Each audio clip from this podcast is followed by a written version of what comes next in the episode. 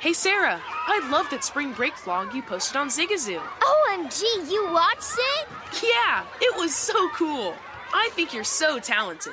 Social media is only positive with Zigazoo, the world's largest and safest social media network for kids. In Zigazoo, all community members are verified kids like yours, and all content is fully human moderated.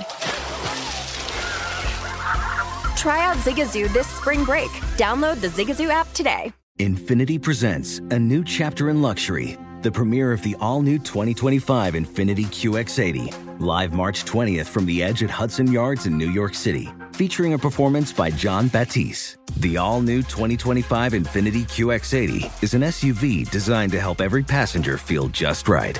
Be the first to see it March twentieth at seven p.m. Eastern, only on iHeartRadio's YouTube channel. Save the date at new dash Q X eighty dot com. Don't miss it. twenty twenty-five Q X eighty coming this summer.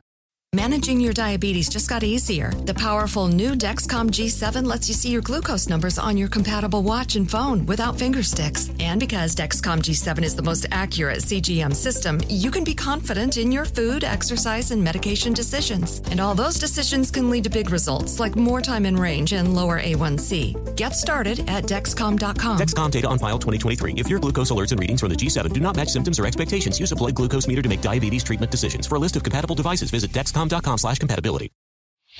Whether it's your first time betting or you've been gambling for years, have a plan and know the game. Be aware of the rules and odds before you gamble. Set a budget and never gamble with money you can't afford to lose. Take a break and consider teaming up with trusted friends to help you stick to your budget. Remember, if you or a loved one has a gambling problem, call one eight hundred gambler twenty-four seven or go to help my gambling problem dot org for free confidential services.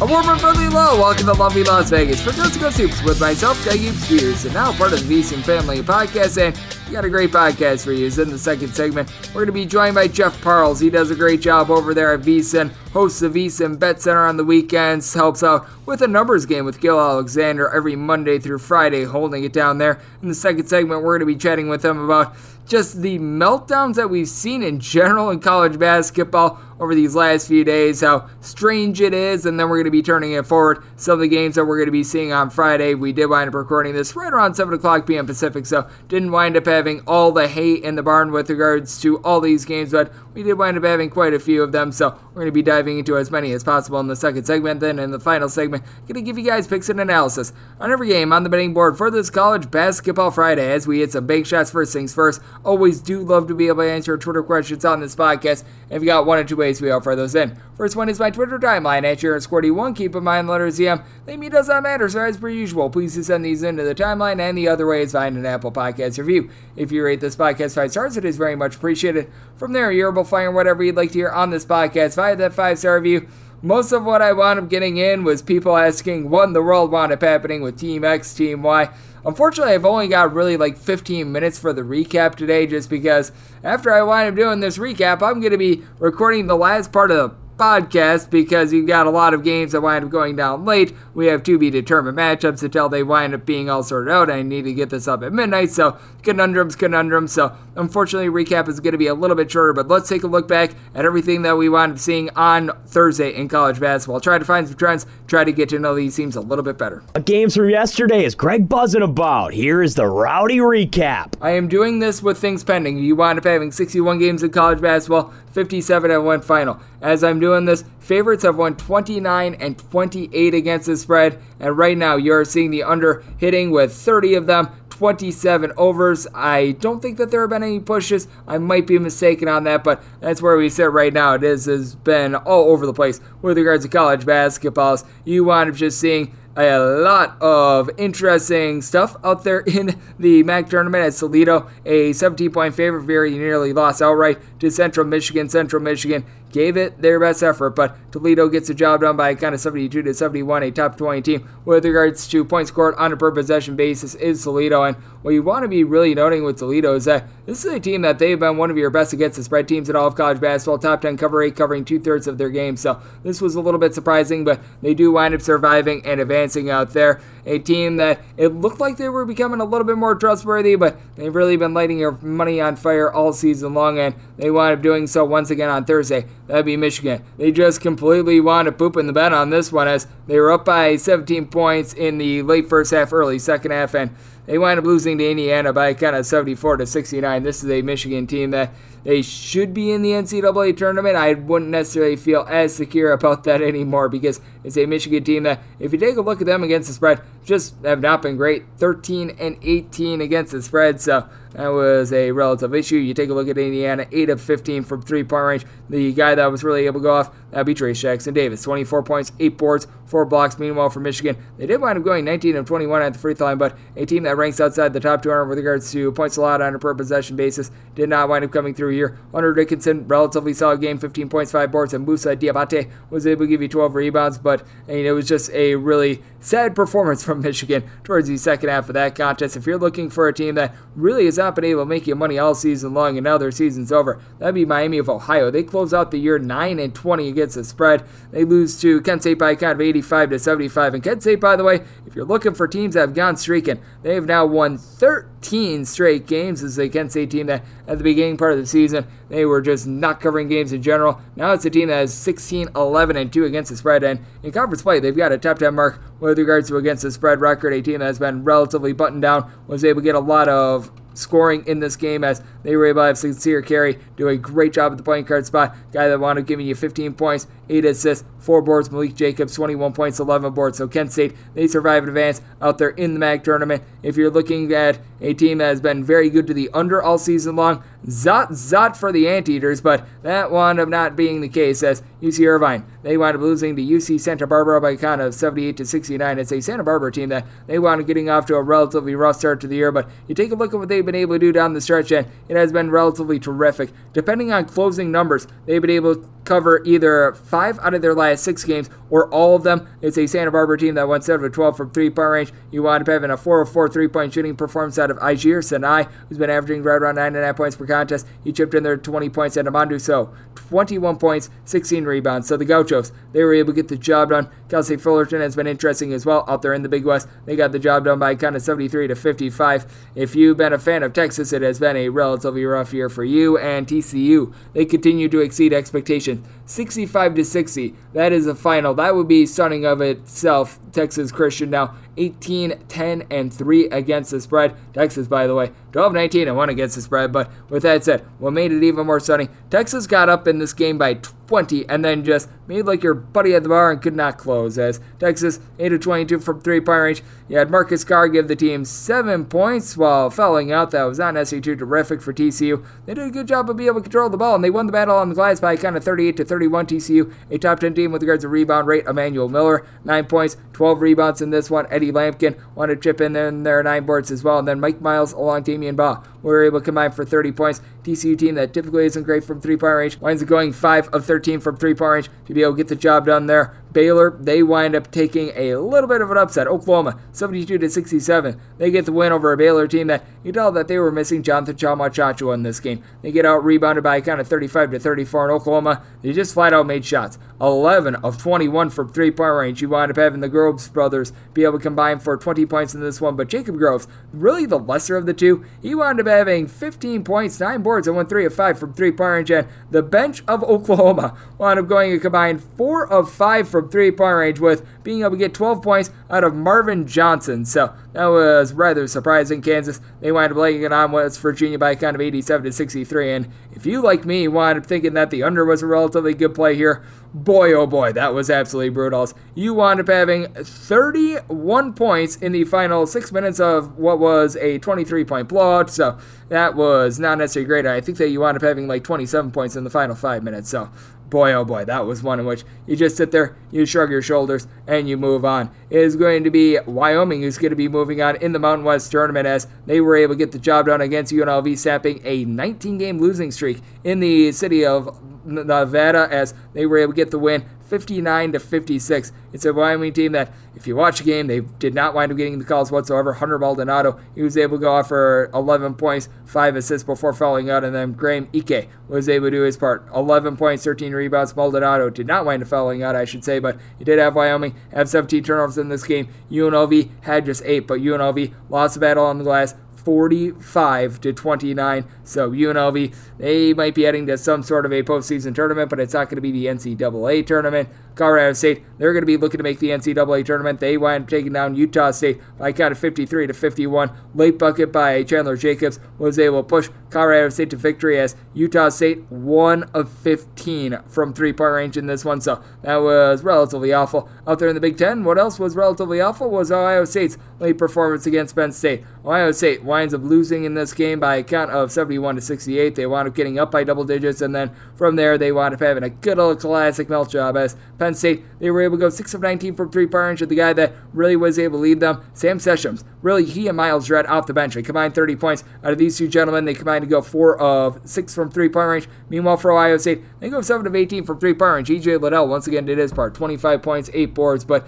not necessarily the world's greatest effort there. And if you're looking at this Penn State team, they've been one of the better teams to the under out there in all of college basketball. This one certainly was one that wound up getting played to the over, but overall, Penn State, ten overs, nineteen unders on the season, so that's right around a sixty-five point five percent clip. If you're looking at another team that's been playing a bunch of unders, that'd be South Florida. I don't think that you're going to be taking any more with them, but they wound up getting home another under against Central Florida, sixty to fifty-eight. Central Florida barely able to get the job done in a game which offense was relatively grody in this one, as Central Florida, they were able to go ten of twenty-two from three-point range, but they wound up losing the rebound battle by a count of forty-nine to thirty-six. South Florida had their chances, but they only shot thirty-five percent from floor. Has been a big bugaboo for them all season long, so Central Florida able to survive and advance. Wichita State, their season might wind up being done as they wind up losing by a count of seventy-three to sixty-nine to Tulsa. For Tulsa, seven of twenty from three-point range, and they've been able to get hot at the right time. Jeroy Horn, seventeen points, ten boards, so they're able to survive and advance. Cincinnati has been a rather intriguing team as well. They were able to get the job done against East Carolina. This by a count of seventy-four to sixty-three. Cincinnati, a team has been a little bit all over the map with regards to their results, but they were able to put on a nice run, and they became actually the first favorite of the day to be able to cover a spread, so I thought that that was a little bit hilarious. What else has been really hilarious is just watching Syracuse all season long with their inconsistencies, to say the least, but they were able to get a cover against Duke, eighty-eight to seventy-nine the final. It's been a Duke team that has been very up and down with being able to cover, as this is a team that, if you take a look at things, they have been able to cover just two out of their last six games, and it's been a team that's been relatively rock solid to the over, as they have played, I believe, now each out of their last four games of the over. It's a Duke bunch that has been able to get quite a bit of production down low out of Mark Williams, and he was able to do it once again in this one. fifteen points, sixteen rebounds, and what kept Syracuse aboard in this game. thirteen of thirty-one three-point shooting for them, as Jimmy Bam, twenty-eight points, seven boards. Unfortunately, his brother could not wind up being out there. And Samir Torrance, who has not seen a lot of action, eleven assists at two turnovers. So that was very intriguing to take a look at that from Duke, a Duke team that has been able to do a relatively solid job of being able to get their offense going. The defense has been a little bit more suspect for this team. If you're looking for a team that has been very good to the overall season long, that'd be the Minutemen of UMass, and they're going to try to cash you another over on Friday, as they were able to get the job done out there in the Atlantic ten tournament, ninety-nine to eighty-eight. They take down George Washington as they went going twelve of twenty-nine from three-point range. T J Weeks, he was very strong with fifteen points in this one. Trent Butterick, thirteen points, sixteen rebounds. And for George Washington, eight of eighteen from three-point range. Joe Besmeo was able to give you twenty-five points, but it is the Minutemen of UMass that wind up being able to survive and advance. A team that has been relatively solid just all season long in general, being able to make you a little bit of money, is Fordham, and they wind up getting an outright win against George Mason, fifty-four to forty-nine the final. Fordham now, by the way, in the top fifty with regards to points allowed on a per possession basis, as Shuba Ohms, twenty points and sixteen rebounds, so he was able to put the team on his back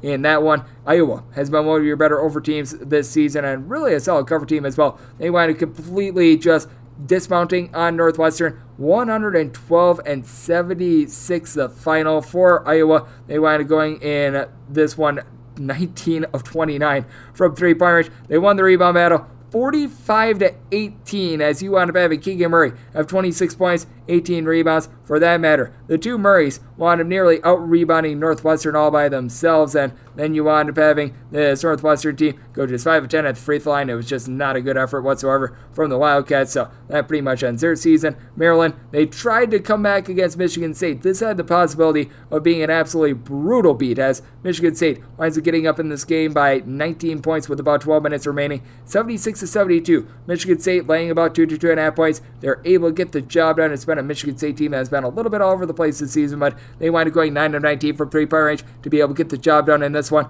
out there in the A C C tournament. We've been seeing some very intriguing action out there. At Boston College, they wound up getting three covers in three days. They very nearly take down Miami, but they wind up losing seventy-one to sixty-nine in overtime. Miami, by the way, a team that if you're looking at some of your top over teams in all of college basketball, they've been able to do a solid job with that aspect, as they have now played nineteen out of their thirty-two games to the over for Miami. six of nineteen from three-point range, but what really got it done for them was the fact that they were able to create eight steals. Boston College was also able to do a solid job on the glass, playing even up by kind of twenty-eight to twenty-eight. Boston College deserves all the credit in the world for this run, but will wind up being able to get Miami to the window in this one. Charlie Moore, Cam McGussie, they combined thirty-one points between the two of them. You wind up having Moore give you six assists. They combined for three steals. So Miami, they're able to survive and advance. Virginia Tech was able to as well, eighty-seven to eighty. They wind up taking down Notre Dame.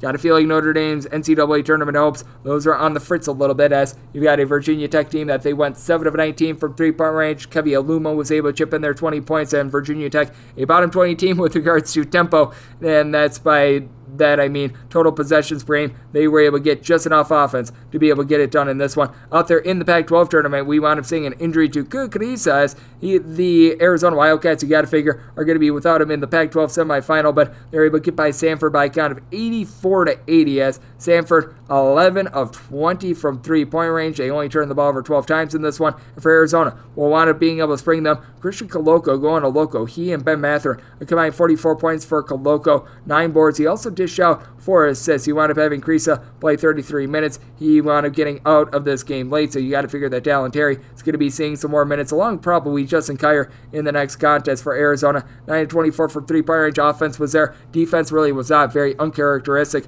of Arizona, but they were able to survive and advance in that one. Colorado, they wound up being able to take down Oregon by a count of eighty to sixty-nine. It's an Oregon team that got to figure that they're going to be on the wrong side of the bubble, as Colorado, they were able to do a solid job with Jabari Walker and Evan Batty combining for thirty-seven points and twenty-eight rebounds. It's a Colorado team that has actually been the top three-point shooting team ever since Pac twelve play has begun, so that has been very intriguing out there in the Pac twelve, not overall, but a team that has been very solid out there in the Pac twelve as well. That'd be U C L A. U C L A has actually been a little bit more of an under team recently, but they wound up playing an over against Washington State. seventy-five to sixty-five the final for Washington State, by the way. twelve overs, eighteen unders, and two pushes for U C L A. This is a bunch that they have now played fourteen overs and fifteen unders, but for U C L A, they were able to have Jaime Jaquez really be able to take over this game, twenty-three points. You do want to be noting that with Johnny Juzang, didn't necessarily look great in this game. He wound up having six points and three turnovers, wound up going three of eight from the floor. Looked rather pedestrian, but certainly a U C L A team that was able to overcome that with Mister Jaquez being able to do his part. And for Washington State, they wound up going just eight of twenty-nine from three-point range. They were without Mohamed Gay in this one, so if they wind up making the N C double A tournament or a different tournament, that is something that you do want to be taking note of. You always want to be taking note of just these intriguing results that we're getting in general as well. And Villanova, they wind up barely being able to get the job done against Saint John's by a count of sixty-six to sixty-five. Villanova, a bottom thirty team with regards to tempo, had been really playing a lot of offers prior to this game, but they wound up going just nine of twenty-nine from three-point range, but what was able to spring them to victory, seventeen of twenty at the free throw line. Villanova, number one team in all of college basketball in terms of free throw shooting percentage. You want to be noting that if you're putting together just some money line bets in general on some favorites. I'm not personally someone that lays chalk with regards to favorites, but if you are, you feel a little bit better about Villanova than, say, a team like Boise State, who wound up being able to survive and advance as they shoot right around sixty-five percent at the free throw line. So be keeping that in your back pocket. You got to be keeping in your back pocket as well what North Carolina is currently doing. They wind up taking down Virginia sixty-three to forty-three, as Virginia, they wind up going thirty-four point five percent from four, four of nine at the charity stripe. And for North Carolina, all of a sudden, they've been able to figure just a little bit of something out, as this has been a team that has now been able to cover each out of their last four contests. I believe that they have now covered five out of their last six as well. And for North Carolina, they wind up going to six of twenty-three from three-point range, but Brady Manick, twenty-one points in this one. Armando Baycote, another double-double, ten points, eleven rebounds. So North Carolina gets the job done, as is UConn. They are able to take down Seton Hall sixty-two to fifty-two. For Seton Hall, they wind up being able to do an okay job of being able to hit a couple threes. They went seven of nineteen from three-point range. Miles Cale, seventeen points, six boards, three of three from three-point range. But for UConn, they win the battle on the glass by a count of forty-six to thirty-three. They also did a solid job with seven blocks in this game. Isaiah Willie wound up having four of them. Adama Sanogo, he was able to make this team a go-go with eleven rebounds. So it's been a Seton Hall team that certainly has been a little bit herky-jerky, and I would say it has been a little bit herky-jerky as well, and they just could not get any offense against Texas Tech. seventy-two to forty-one, the final. Texas Tech, a top ten team in all of college basketball in terms of points allowed on a per-possession basis. Didn't need a lot to be able to get the job done in this one. Terrence Shannon provided fifteen of them, and for Iowa State, five of twenty-five from three-point range for a team that had scored sixteen-plus points in five out of their last seven games. So, I mean, we're seeing some very interesting action right now in college basketball. Had to be a little bit more brief on the recap today, but that's what we wound up seeing in college basketball on Thursday. Now, let's turn it forward to Friday. Let's take a look at just the thoughts of Jeff Parles with regards to some of these meltdowns that we've seen, as well as they've hurt me quite a bit. I know that you've been the beneficiaries and the deficitaries of quite a few of those as well. So we're going to bring in our buddy Jeff Parles. He does a great job with V SIN, and if you're looking for a little bit more this March Madness, we do have you covered with a little bit of everything at V SIN, because with regards to being able to get all access to us, all the video, everything that you want with regards to what we provide, is just nineteen dollars from now until the wrap-up of the N C double A tournament. That will be April seventh. By going to vsin.com slash madness, you're able to get this great offer, and with that, you're able to stream the Greg Peterson Experience. We've got the College Hoops Betting Guide that's going to be out on Tuesday,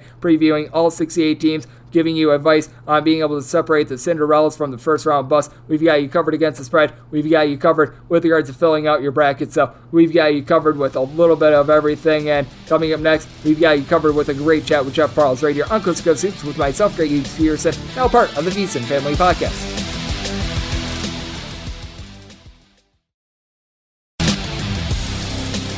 And we're back to lovely Las Vegas for Coast to Coast Hoops with myself, Greg Peterson, now part of the VSiN Family Podcast. And it is great to be joined by our guest, as Jeff Parles does absolutely amazing work over there at VSiN. You're able to catch him on the VSiN Bet Center. That is typically Saturday night. I know that we've got some special programming that's going to be coming up this weekend, but you're always able to catch Jeff on the weekends there. And then when it comes to Monday through Friday, he's helping out Gil Alexander on a numbers game. Guy does absolutely amazing work across all sports, and I'm sure that he, much like myself, very happy that we're going to be getting a baseball season, but now it's the heart of college basketball season, and to be able to follow Jeff on Twitter, that is at his name, Jeff Parles. That is Jeff with a J, not a G E, and then Parles is spelled P A R L E S, and Jeff, great to have you aboard. Thank you.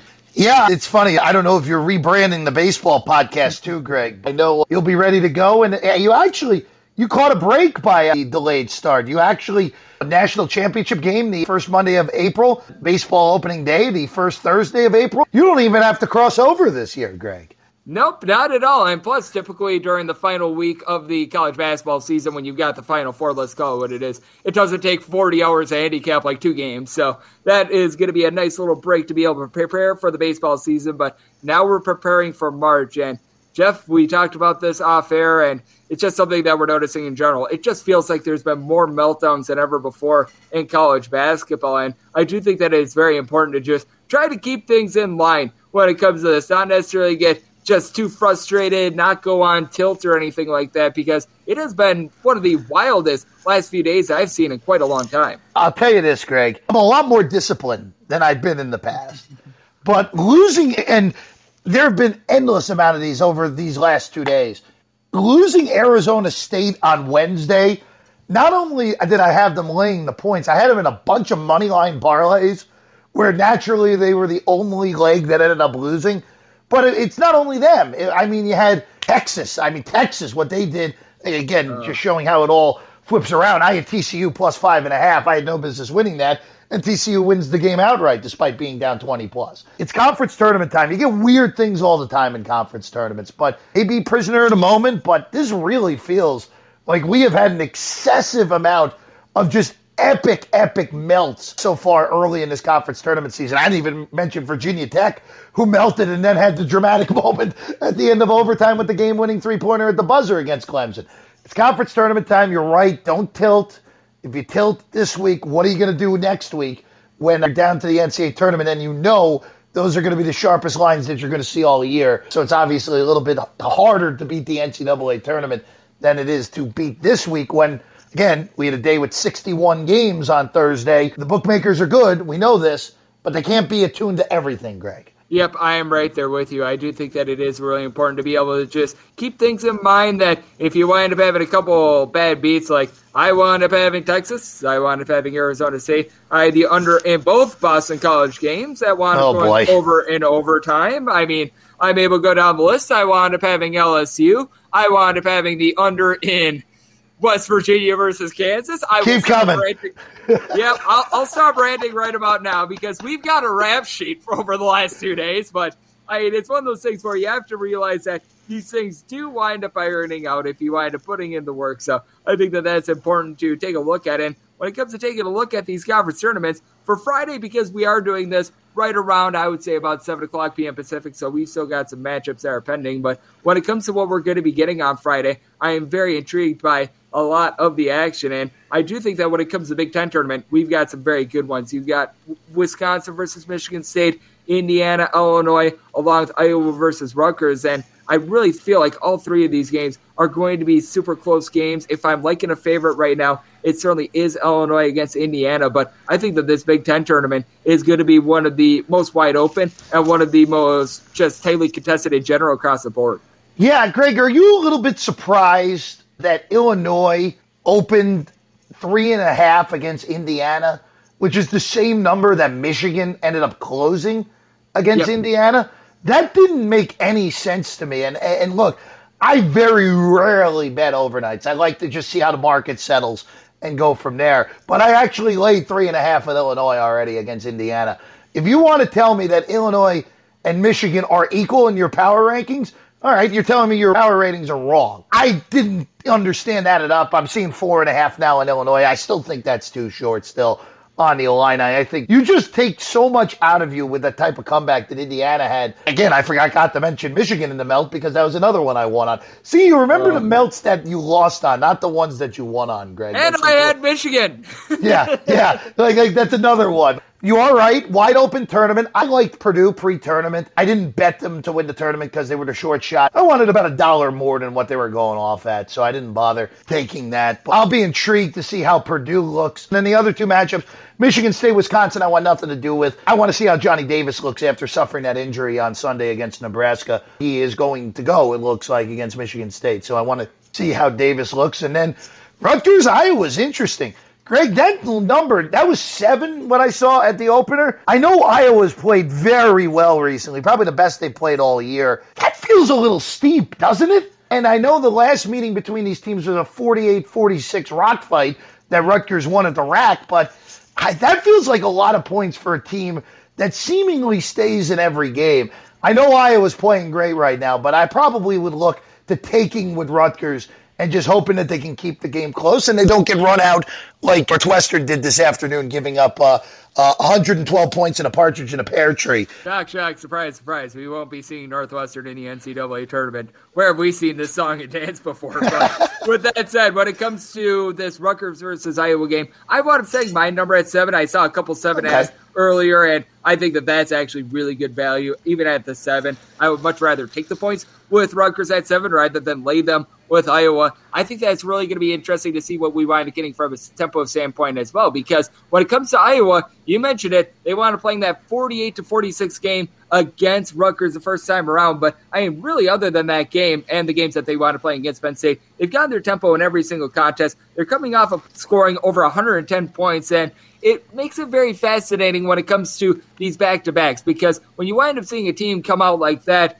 you have one of two inklings. One is that maybe they're going to be a little bit tired. Maybe they're going to be a little bit more worn down after scoring so many points. But then the other way to look at it as well is that they're building momentum and they're able to carry it through. I'm not sure where you wind up standing on the fence with that, but I always think that that's really intriguing to toy with just because you're able to take one of two real mentalities with it.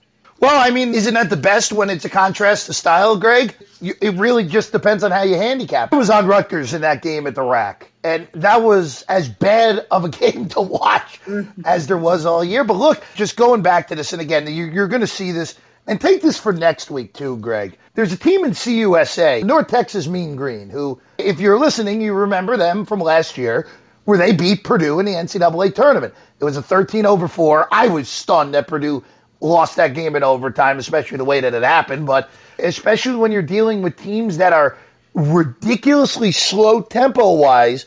Greg, I don't know about you. Do you usually see, when it's a fast versus slow tempo, that unless if the talent on the fast team is significantly better, the slow team usually wins out in a tempo battle like that? Yep, I do think that it's a little bit easier to slow down a fast team rather than speed up a slow team, unless your name is Charleston or the Citadel, and they always just get their tempo. Yeah, yeah, yeah. Look, the, Cita- the Citadel overs and V M I overs, for that matter, were fun. Also, Samford, too, but... No, look, Greg, it's again, it's it's something that you got to keep in mind, and you will inevitably see this in the N C double A tournament. There will be a game between two fast-tempo teams, and you'll see a one fifty-eight as a total, and people will get scared because, oh, my God, how can a college game get into the eighties on both sides? Well, that's because you're probably looking at a seventy-possession game, a seventy-five-possession game potentially. So, uh, again, keep in mind, you have to know what you're dealing with team by team, of course, tempo-wise, and again, that's why that Iowa-Rutgers game later today is really fascinating. Contrast the style, and, and of course, Rutgers needs the game. If they win the game, they're definitely in the N C double A tournament. If they lose, I still think they're in, but they're going to be sweating bullets on Sunday as opposed to really not sweating at all if they beat Iowa for a second time. I do agree with you there, as we do have Jeff Parles of VSiN joining me on the podcast. And when it comes to what we've got right now on the board for Friday, the game that I'm really looking at and the thing that I think is going to have the biggest N C double A tournament implications and really has two teams I think could go deep in March, that'd be this L S U versus Arkansas game. Arkansas opens up right around a one and a half to a two-point favorite, and I think it's just so intriguing because L S U wound up losing both times. These teams wound up playing in the regular season, but L S U wound up holding a lead in both of those games. Both of those games were really tight, and you've got two teams that are in the top thirty with regards to possession or points allowed on a per-possession basis as well. So I think that this one is going to be just absolutely fascinating. I think that there's a good chance that L S U is going to be able to get the job done with Xavier Pinson back. This is a no play for me. I was a little bit surprised that Arkansas opened one, one and a half. L S U, Pinson, like you said, very important to be in the lineup. When he was out, that was when L S U had that bad streak. When he's been in, they've been as good as anyone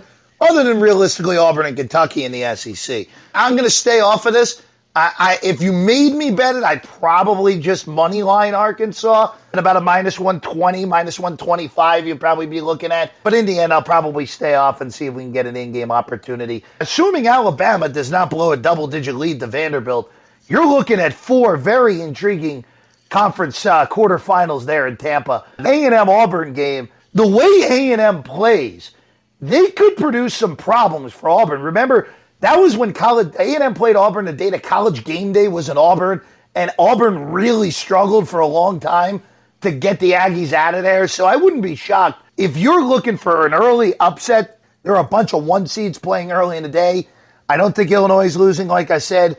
I think Davidson is just matches up great with Fordham in the A ten. Cincinnati's not good enough, even with the problems Houston has had lately, to realistically play with Houston. If you're looking for a potential shocker of a one seed, A and M over Auburn would probably be the most likely of one seeds playing in the quarterfinals tomorrow. Yep, and I think that is a case in which in that Auburn versus Texas A and M game, it could be a case in which Auburn winds up winning by thirty or they wind up losing outright. I Correct. Could see it going really one of two ways because when it comes to Auburn, it's just been so intriguing to take a look at them away from the state of Alabama because when they've been at home, they've legitimately been perhaps the top team in all of college basketball. On the road, they very nearly lost to Missouri and Georgia. So now that you're out there in a neutral court, I'm going to be very intrigued to see what we wind up getting out of them because even in the battle for Atlantis, they looked relatively solid in that tournament going back several months ago. You tell you tell me that losing to Georgia wouldn't have been good, Greg? That wouldn't have been great, especially considering Tom Crean has now been canned. So unfortunately, we're not unable to just do the good old fate of Georgia as they covered like thirty-three percent of their games this year. Yeah, despite being the worst team in the conference and being a massive dog in most of those games. I noticed that we got, we have a ton of games and we got more to get to, but that hire that I thought was a pretty reasonable hire just ended up being an abject disaster. What a weird coaching career Tom Crean's going to end up having. Final Four with Dwayne Wade and company and Marquette. I thought he was better than he got credit for at Indiana, even though it was time for him to go.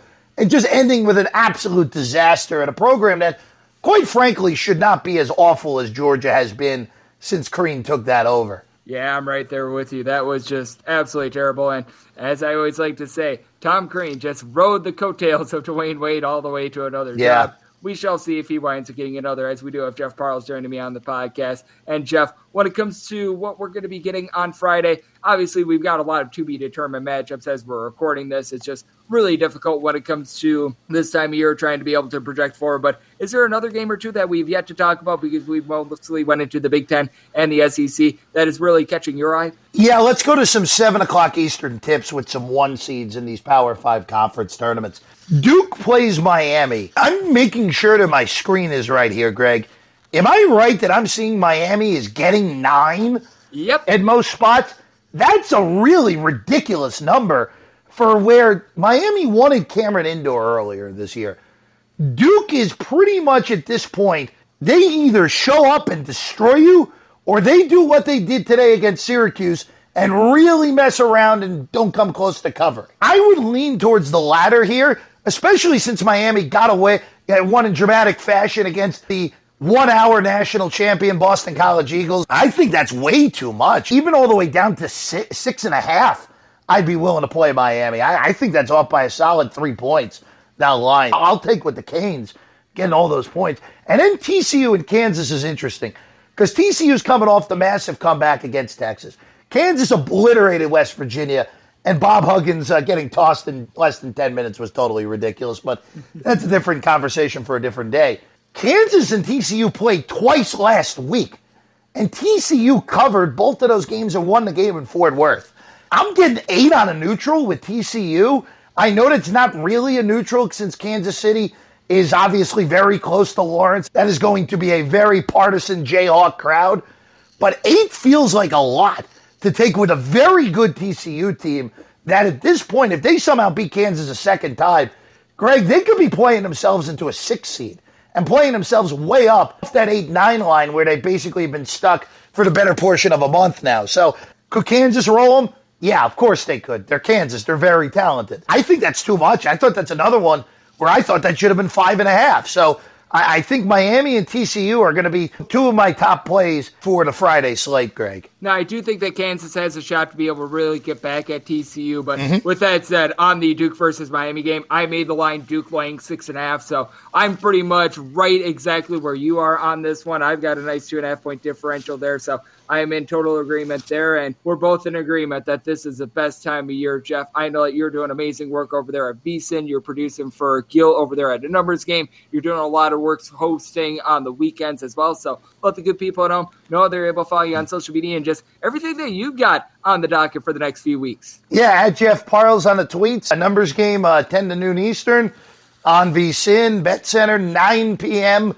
Saturday to one a.m. Sunday. By the way, Greg, you get to take the East Coast into daylight saving this weekend, Yay. So you get a fun time there. This day, the, where we're recording, the Thursday, is probably the most underratedly great day on the sports calendar, with all these games and a lot of good teams showing up for the first time in their conference tournaments. But the Friday slate's great. The conference championship day, where you see the bulk of them on Saturday, is awesome. We're less than a week away, baby, from the N C double A tournament. And you and I both live and breathe for that. So it is a spectacular time of year, Greg, and it's always a pleasure to be on with you. It's always great to have Jeff on the podcast. Guy just absolutely lives and breathes all sports, does a tremendous job being able to take a look at college basketball, always brings it on this podcast, and did so once again today. So big thanks to Jeff for joining me right here on Coast to Coast Hoops, now part of the VSiN Family Podcast. And coming up next, it is that time of the podcast to give you picks and analysis on every game on the betting board for this college basketball Friday as we hit some bank shots.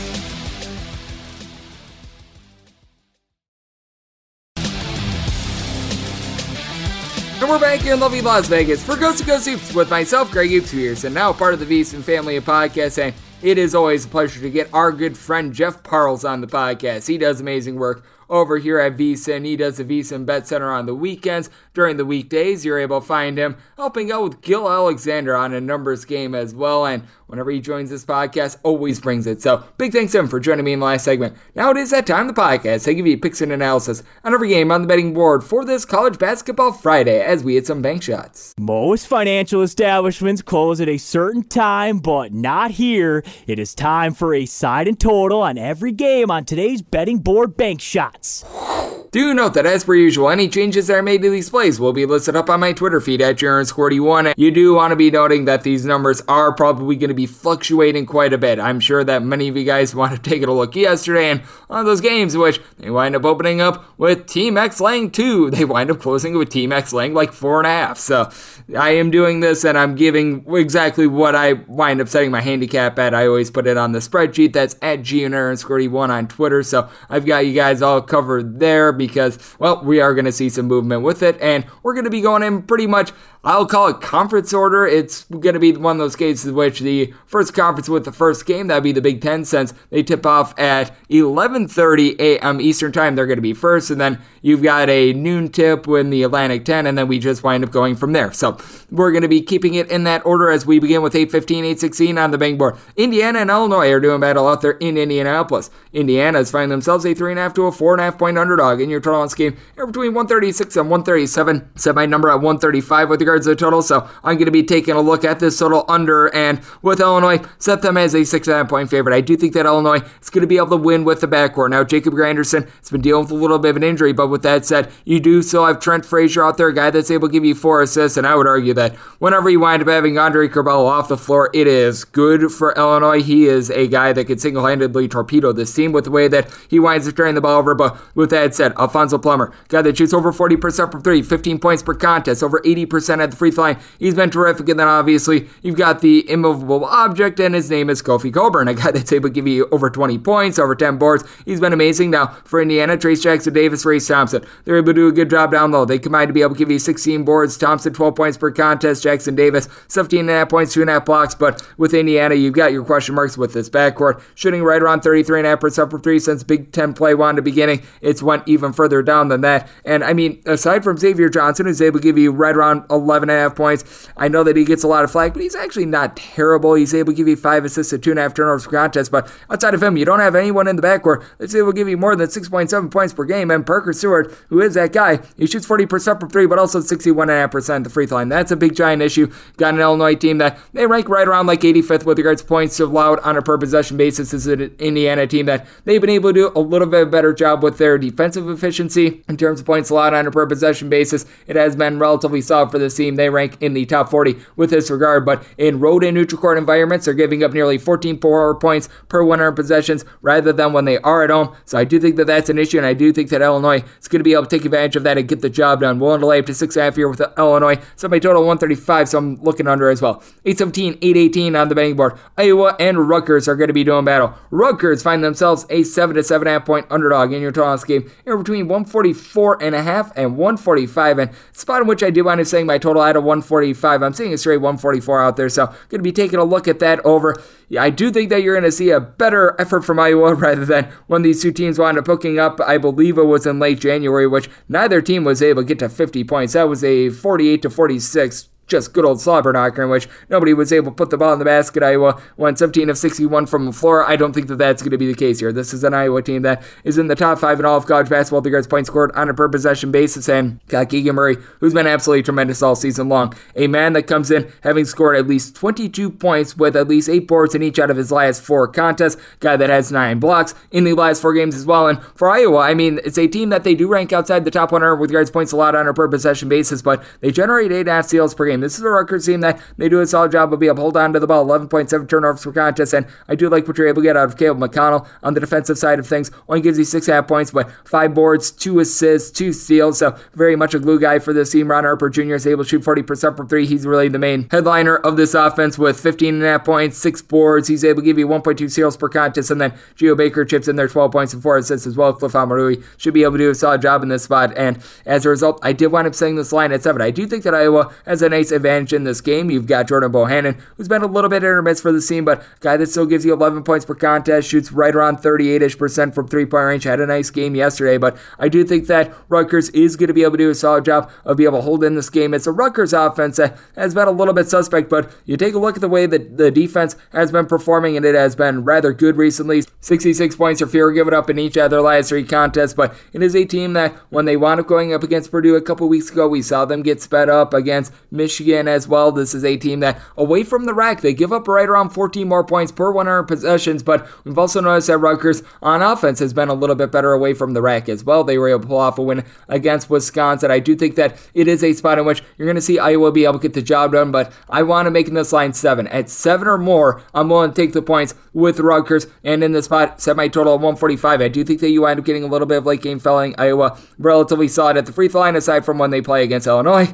Meanwhile, Rutgers, they shoot more around seventy percent of the charity stripe, so looking over and looking at Rutgers getting seven or more. eight nineteen, eight twenty on the betting board. You've got Wisconsin and Michigan State doing battle. Just doing this as Michigan State wound up being able to wrap things up and got the job done against Maryland, so I currently have no numbers up on this game, but my handicap is Wisconsin being a three-point favorite and this total one thirty-four. Johnny Davis, from all accounts it sounds like, is going to be good to go in this game. I put him pretty much at like eighty-five, ninety percent. I think that he might be a little bit affected, but I still think that you're going to get pretty close to what you typically wind up finding out of Johnny Davis. And when Johnny Davis is at full form, he's a top three player in all of college basketball in terms of his meaning to his respective team. twenty points, eight boards, steal per contest. Guy that has been able to shoot only about thirty-three percent from three-point range, but you take a look at what he does in road and neutral court environments. He's shooting thirty-nine point five percent from three, more like twenty-two point five points per game. He's done his best work away from the state of Wisconsin, ironically enough. And then you take a look at this Michigan State team. Boy, oh boy, if you want to blank the points like I did yesterday, that was a nice big giant sweat. They were able to get the job done, but it really is a Michigan State team which the whole is greater than the sum of its parts. You've right now got one guy that's averaging more than ten points per contest. That'd be Gabe Brown, eleven point five points, right around four boards. Does shoot thirty-seven percent from three, and that is really the forte of this Michigan State team. They shoot as a collective right around thirty-eight point five percent from three-point range, top twenty in all of college basketball. That regard went nine of nineteen yesterday, and Max Christie had a good game. He was able to give the team sixteen points. You take a look at him overall for the season, and it's been very up and down because he wound up having single digits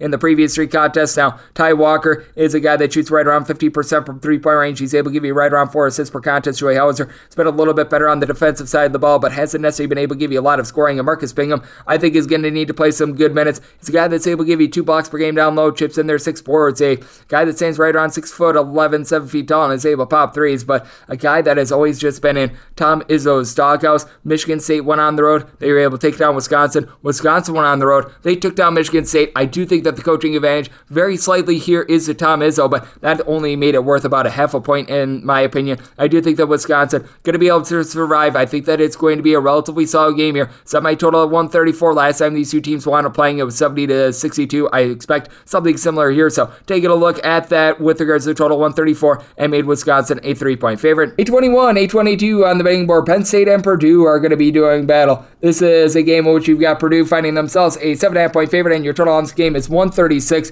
This is a Penn State team that they've really been able to do a good job of being able to pound teams into oblivion and get their tempo. They're in the bottom thirty in all of college basketball with regards to total possessions per game. I do think that Purdue is going to be able to do just enough to be able to get the job done on this spread. I did wind up setting them as a nine-point favorite. I recognize that Purdue ranks outside the top one fifty with regards to points allowed on a per possession basis, but you do take a look at this Penn State team, and they do have a tough time scoring. Sam Sessoms is able to give you right around ten to eleven points per contest, has been able to bury about forty percent of his threes. Jalen Pickett has been solid for the team, giving you right around thirteen points, four boards, four assists, doesn't necessarily turn the ball over like Flop, but this is also a Penn State team that they're going to have to do a little bit more of being able to generate some steals. They only get right around five and a half per contest. Purdue, they rank in the bottom fifty with regards to turnovers forced on a per possession basis, so should see a lot of clean possessions in this game, but Jaden Ivey, seventeen points, four and a half boards, three assists, shoots thirty-seven percent for three. Purdue as a whole, they rank in the top five in all of college basketball in terms of three-point shooting percentage. They're number one in the country with regards to offensive efficiency. That's merely the amount of points that you score on a per possession basis, and they should be able to dominate the glass. Zach Edey, Travion Williams, they combine to be able to give you twenty-six points. They combine to give you fifteen rebounds. So these guys have been rock solid. Edey's able to give you one point three blocks per contest. Mason Gillis, I think, is a interesting guy as well. Guy that's only able to give you right around six and a half points per contest, but has been shooting in road and neutral court environments right around forty-seven percent from three-point range. Sasha Stefanovic, good sharpshooter, three and a half assists, shoots forty percent from three-point range for Penn State. You do have John Rar being able to give you ten and a half rebounds per game, and then you've also got Greg lead back in the fold, seven points, six boards. He's really been able to make an imprint on this Penn State team whenever he's been out there and has been performing well. But with that said, I do think that Purdue is going to be able to win from within. I think that they're going to be able to do a solid job in a game that's going to be relatively slowed down. I think that they're just going to be more efficient. So my total one thirty-three, dive and under. And with Purdue, want to making them a nine-point favorite. We go to the Atlantic ten tournament out there in Washington, D C, eight twenty-three, eight twenty-four on the betting board. Davidson and Fordham are going to be doing battle. Fordham is finding themselves as a ten to an eleven-point underdog in your total on this game, and between one thirty-one and one thirty-two, and I think that we went a little bit too lofty here. This is a Fordham team that, with regards to points allowed on a per-possession basis, they rank in the top fifty in all of college basketball, so this is when a team has really been able to lock down there. Now, when it comes to this Fordham team, they're also a team that they shoot right around thirty-one percent from three-point range, so that is a little bit of an issue for this team, but we also have been able to get a lot down low with this bunch because it is a team that has been able to have Chuba Ohms go off for right around fourteen points, eleven boards, so that has been very solid for this team. And then you take a look at Davidson, and Foster Lawyer is someone that has been dealing with a little bit of an injury. Now, it sounds like he should be good to go in this one, but I think that he winds up going, but I don't think that he's going to be one hundred percent. It's a case in which you've got Foster Lawyer being able to give the team right around seventeen point five points per contest, wound up missing the last four or five games of the regular season, but even without him in the fold, you've had Hunjun Lee really be able to take things over. seventeen points, he's able to give you right around seven rebounds per game. This is a Davidson team that, as a collective, they rank in the top twenty-five with regards to fewest turnovers on a per-possession basis. A Davidson team that they play relatively slow. This is not a team that is necessarily going to be looking to push a tempo or anything like that. They're a team that they rank outside of the top two seventy-five with regards to total possessions per game, but at the same time, with regards to their offensive efficiency, they do rank in the top twenty because they just do a good job of being able to hit their threes. They do a good job of being able to slow the game down on defense. They do have a couple of liabilities. This is a team in terms of points allowed on a per-possession basis. They are one hundred fifty-ninth, and for that matter, on the road and neutral court environments, they give up right around twelve point five points more per one hundred rather than at home in terms of possessions. And then you've got Darius Quisenberry for this Fordham team. He wound up having a very pedestrian performance against George Mason. He wound up having zero points and I think one rebound in that contest, and Fordham still was able to get the job done because you have been able to get a little bit more out of a guy that I like in Antrell Charlton, who's been able to give you seven and a half points, five and a half boards, not necessarily a great three-point shooter, but I do think that Fordham is going to be able to win this game. Last time these two teams wound up playing, Fordham went on the road. They just couldn't hit any shot. sixty-six for forty-five was the final. Luka Brodovich in that game wound up having a double-double, fifteen point seven boards. I think that he's going to have another big game, fourteen point seven boards for the six foot ten gentleman that comes in from Austria, and he's going to be able to shoot right around forty-two point five percent from three. Davidson's going to be able to knock down their threes, but it's going to be a very slow, very grimy game, and I think that Fordham going to be able to hold in there with their defense. Set this total at one twenty-eight point five, so I'm looking at the under, and Fordham made an, an eight point five point dog, so looking at the points. eight twenty-five, eight twenty-six on the betting board. Saint Louis and Saint Bonaventure are going to be doing battle. The Bonnies are finding themselves one point five to two-point underdogs, and your total on this game is one thirty-nine point five. This is the spot in which I wound up saying Saint Louis as a two point five point favorite. The Bonnies wound up facing off against Saint Louis twice in February. They will get the job done in both of those games, but got a Saint Bonaventure team that they're really running a five-man rotation at this point, so it is a little bit of an issue. Now, with Saint Bonaventure, defense has been able to come to play for this team. They have been able to give up sixty-five points or fewer in pretty much every one of their games ever since the last time they wound up facing off against Saint Louis, and for that matter, the UMass game as well. So far out of their last five, it's a Saint Bonaventure team that you do have some relatively solid players out there in the backcourt. Jalen Attaway is the main scorer, sixteen points, six half boards, shoots thirty-eight percent from three as a whole. Saint Bonaventure only shoots right around thirty-two percent from three, but they shoot seventy-five point five percent at the free throw line. Each out of your top four scorers shoot at least seventy-five point five percent at the charity stripe, and then the other guy is Oshun Oshuni, eleven point five points, seven point five boards, three blocks per contest. Dealt with a little bit of an injury towards the back half of the season, but should be good to go in this one. And then the Kyle Lofton is able to give you five point eight assists to right around two point five turnovers per contest. And Saint Bonaventure, ten point five turnovers per game. That's solid. Saint Louis will wound up dooming them the first two times around is that Yuri Collins wound up getting loose with it. He wound up having five plus turnovers in both of those games. And for the year, he doles out eight assists, shoots thirty-eight percent from three with eleven points per game, but does give out four turnovers per game. I think that things are going to be a little bit more tightened up with him. And I do think that this is a Saint Louis team that should be able to do a solid job down low. Fred Thatch coupled with Francis Okodo have been able to combine for about twenty points. They give you thirteen boards. Thatch is able to shoot thirty-eight point five percent from three-point range, and then Gibson Jimerson, sixteen points per contest, shoots forty-one point five percent from three. Both of the times that these two teams wound up playing scoring, Saint Louis was relatively solid from beyond the arc. Saint Louis has been able to bottle up with regards to their defense as well. After they wound up having that really bad double dip against Saint Bonaventure, they have been able to do a solid job, giving up fewer than seventy points in now four out of their last five games. So I do think that you're going to see a relatively tight battle here. Set my line at one thirty-three and a half with regards to total, so I'm looking under. I'm with Saint Louis, set them as a two and a half point favorite, so won't lay the small number here. eight twenty-seven, eight twenty-eight on the betting board. Dayton and UMass are going to be doing battle. The Minutemen find themselves a nine and a half point underdog in your tallest game.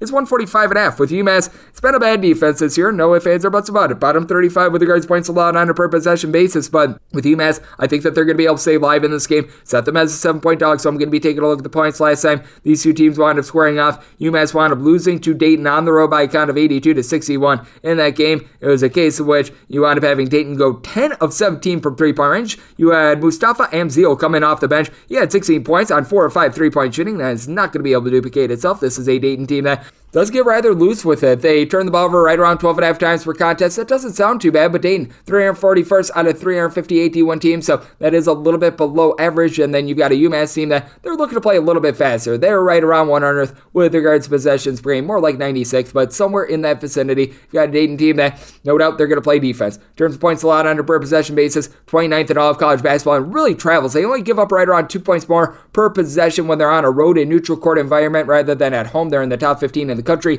with that regard, but you do have a UMass team that they're able to just go bombs away from three-point range. You know, Fernandez has been able to do a good job of being able to shot the ball. fifteen points, five and a half assists. You've got Rich Kelly, who's able to shoot nearly fifty percent from three-point range. You do have a couple of sharpshooters for the same team as well, as they shoot thirty-seven and a half percent from three-point range. The guy that I really look to is Kobe Elvis. He's been able to enter the building. He's able to give you nine points on thirty-nine percent three-point shooting, and then Malachi Smith also shoots right around thirty-nine percent from three, seventy-eight percent at the free throw line, nine points, four and a half boards, five and a half assists, two steals per contest. So as we saw there, Dayton not a team that necessarily forces a lot of turnovers, and UMass is a team that, with regards to turnovers on a per possession basis, they are in the top thirty in all of college basketball, taking care of the ball. And you do have some relatively solid depth here when it comes to Dayton down low. You do have Deron Holmes the second along to Monty Kamara. They combined to be able to give you about twenty-three points, twelve and a half boards, and with Holmes he's been able to give you two point three blocks per contest. But with that said, I do think that UMass is going to be able to hold in this game. I do think that UMass is going to be able to get up a couple more points than they wound up doing so against Dayton. Dayton is a bunch that they've really been able to do a solid job on defense recently,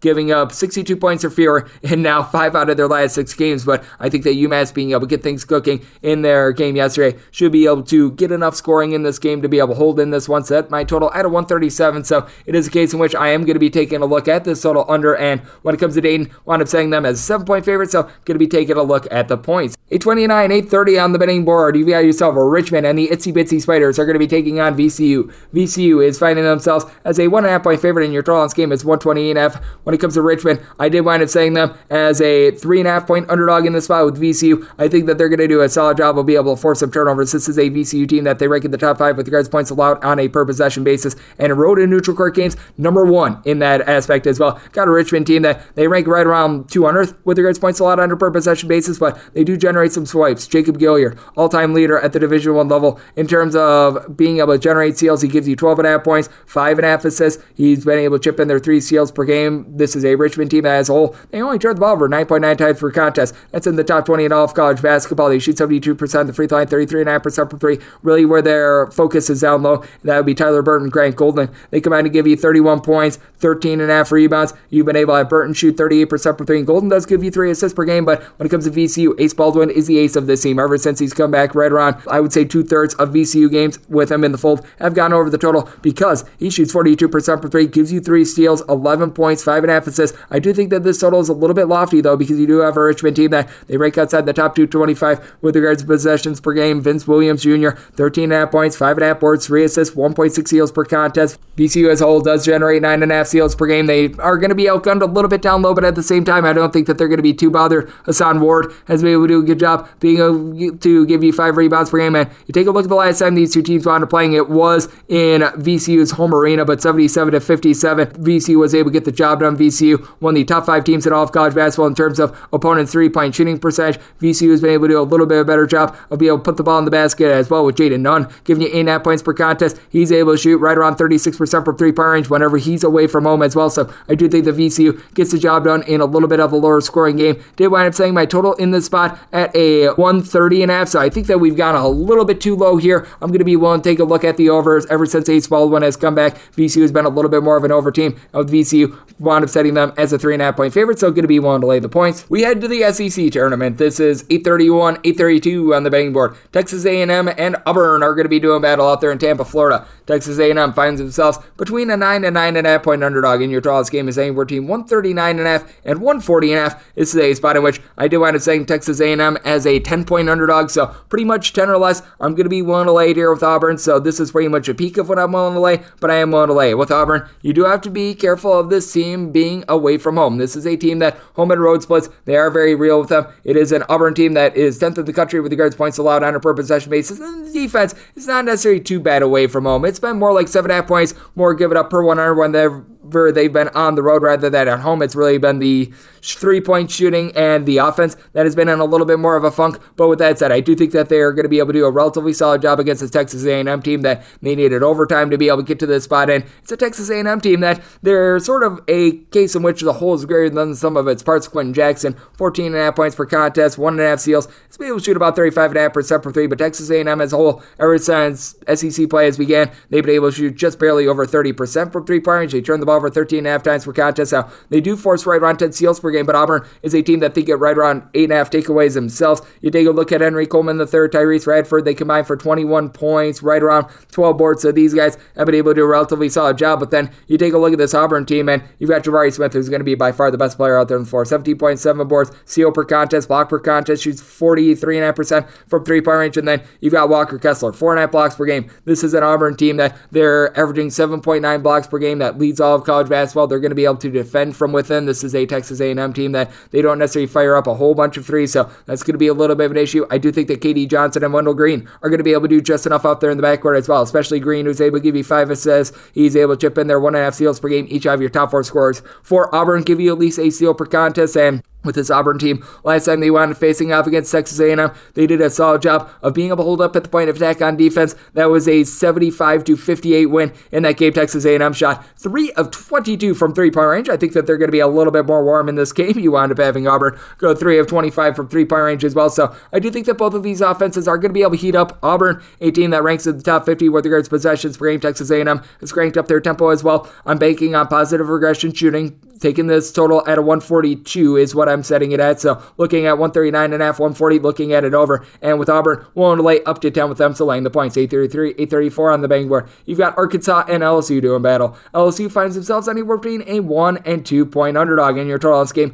could be getting it anywhere between one thirty-eight and a half and one thirty-nine. And when it comes to this L S U team, set them as a one-point favorite. They had their chances both times they wound up playing against Arkansas during the regular season, and they just couldn't close out with late leads with right around five minutes to go. But I attribute a lot of that to the injuries that you wound up seeing with Xavier Pinson. Pinson is now back, and he's back in full force. This is a guy that overall for the year has been able to give you ten point five points, four point five assists, does turn the ball over three times per contest, but also is able to give you two steals per game. And then beyond him, you've got Darius Days coupled with Terry Eason. These guys are absolutely tremendous for this bunch. They've been able to combine for about thirty-one points per contest, fourteen point five boards, three point five steals. You've got Eason giving you a block per game, but both of these guys shoot north of thirty-five percent per three. Now, overall, it is a L S U team that they only shoot right around thirty-two point five percent per three, but Arkansas, they shoot right in that same vicinity as well. And this is an Arkansas team that they haven't necessarily been the same when they've been away from Bud Walton Arena. They were able to get a couple quality wins towards the latter half of the season, but it is a team that, with regards to points allowed on a per possession basis, nine point two points more per one hundred possessions,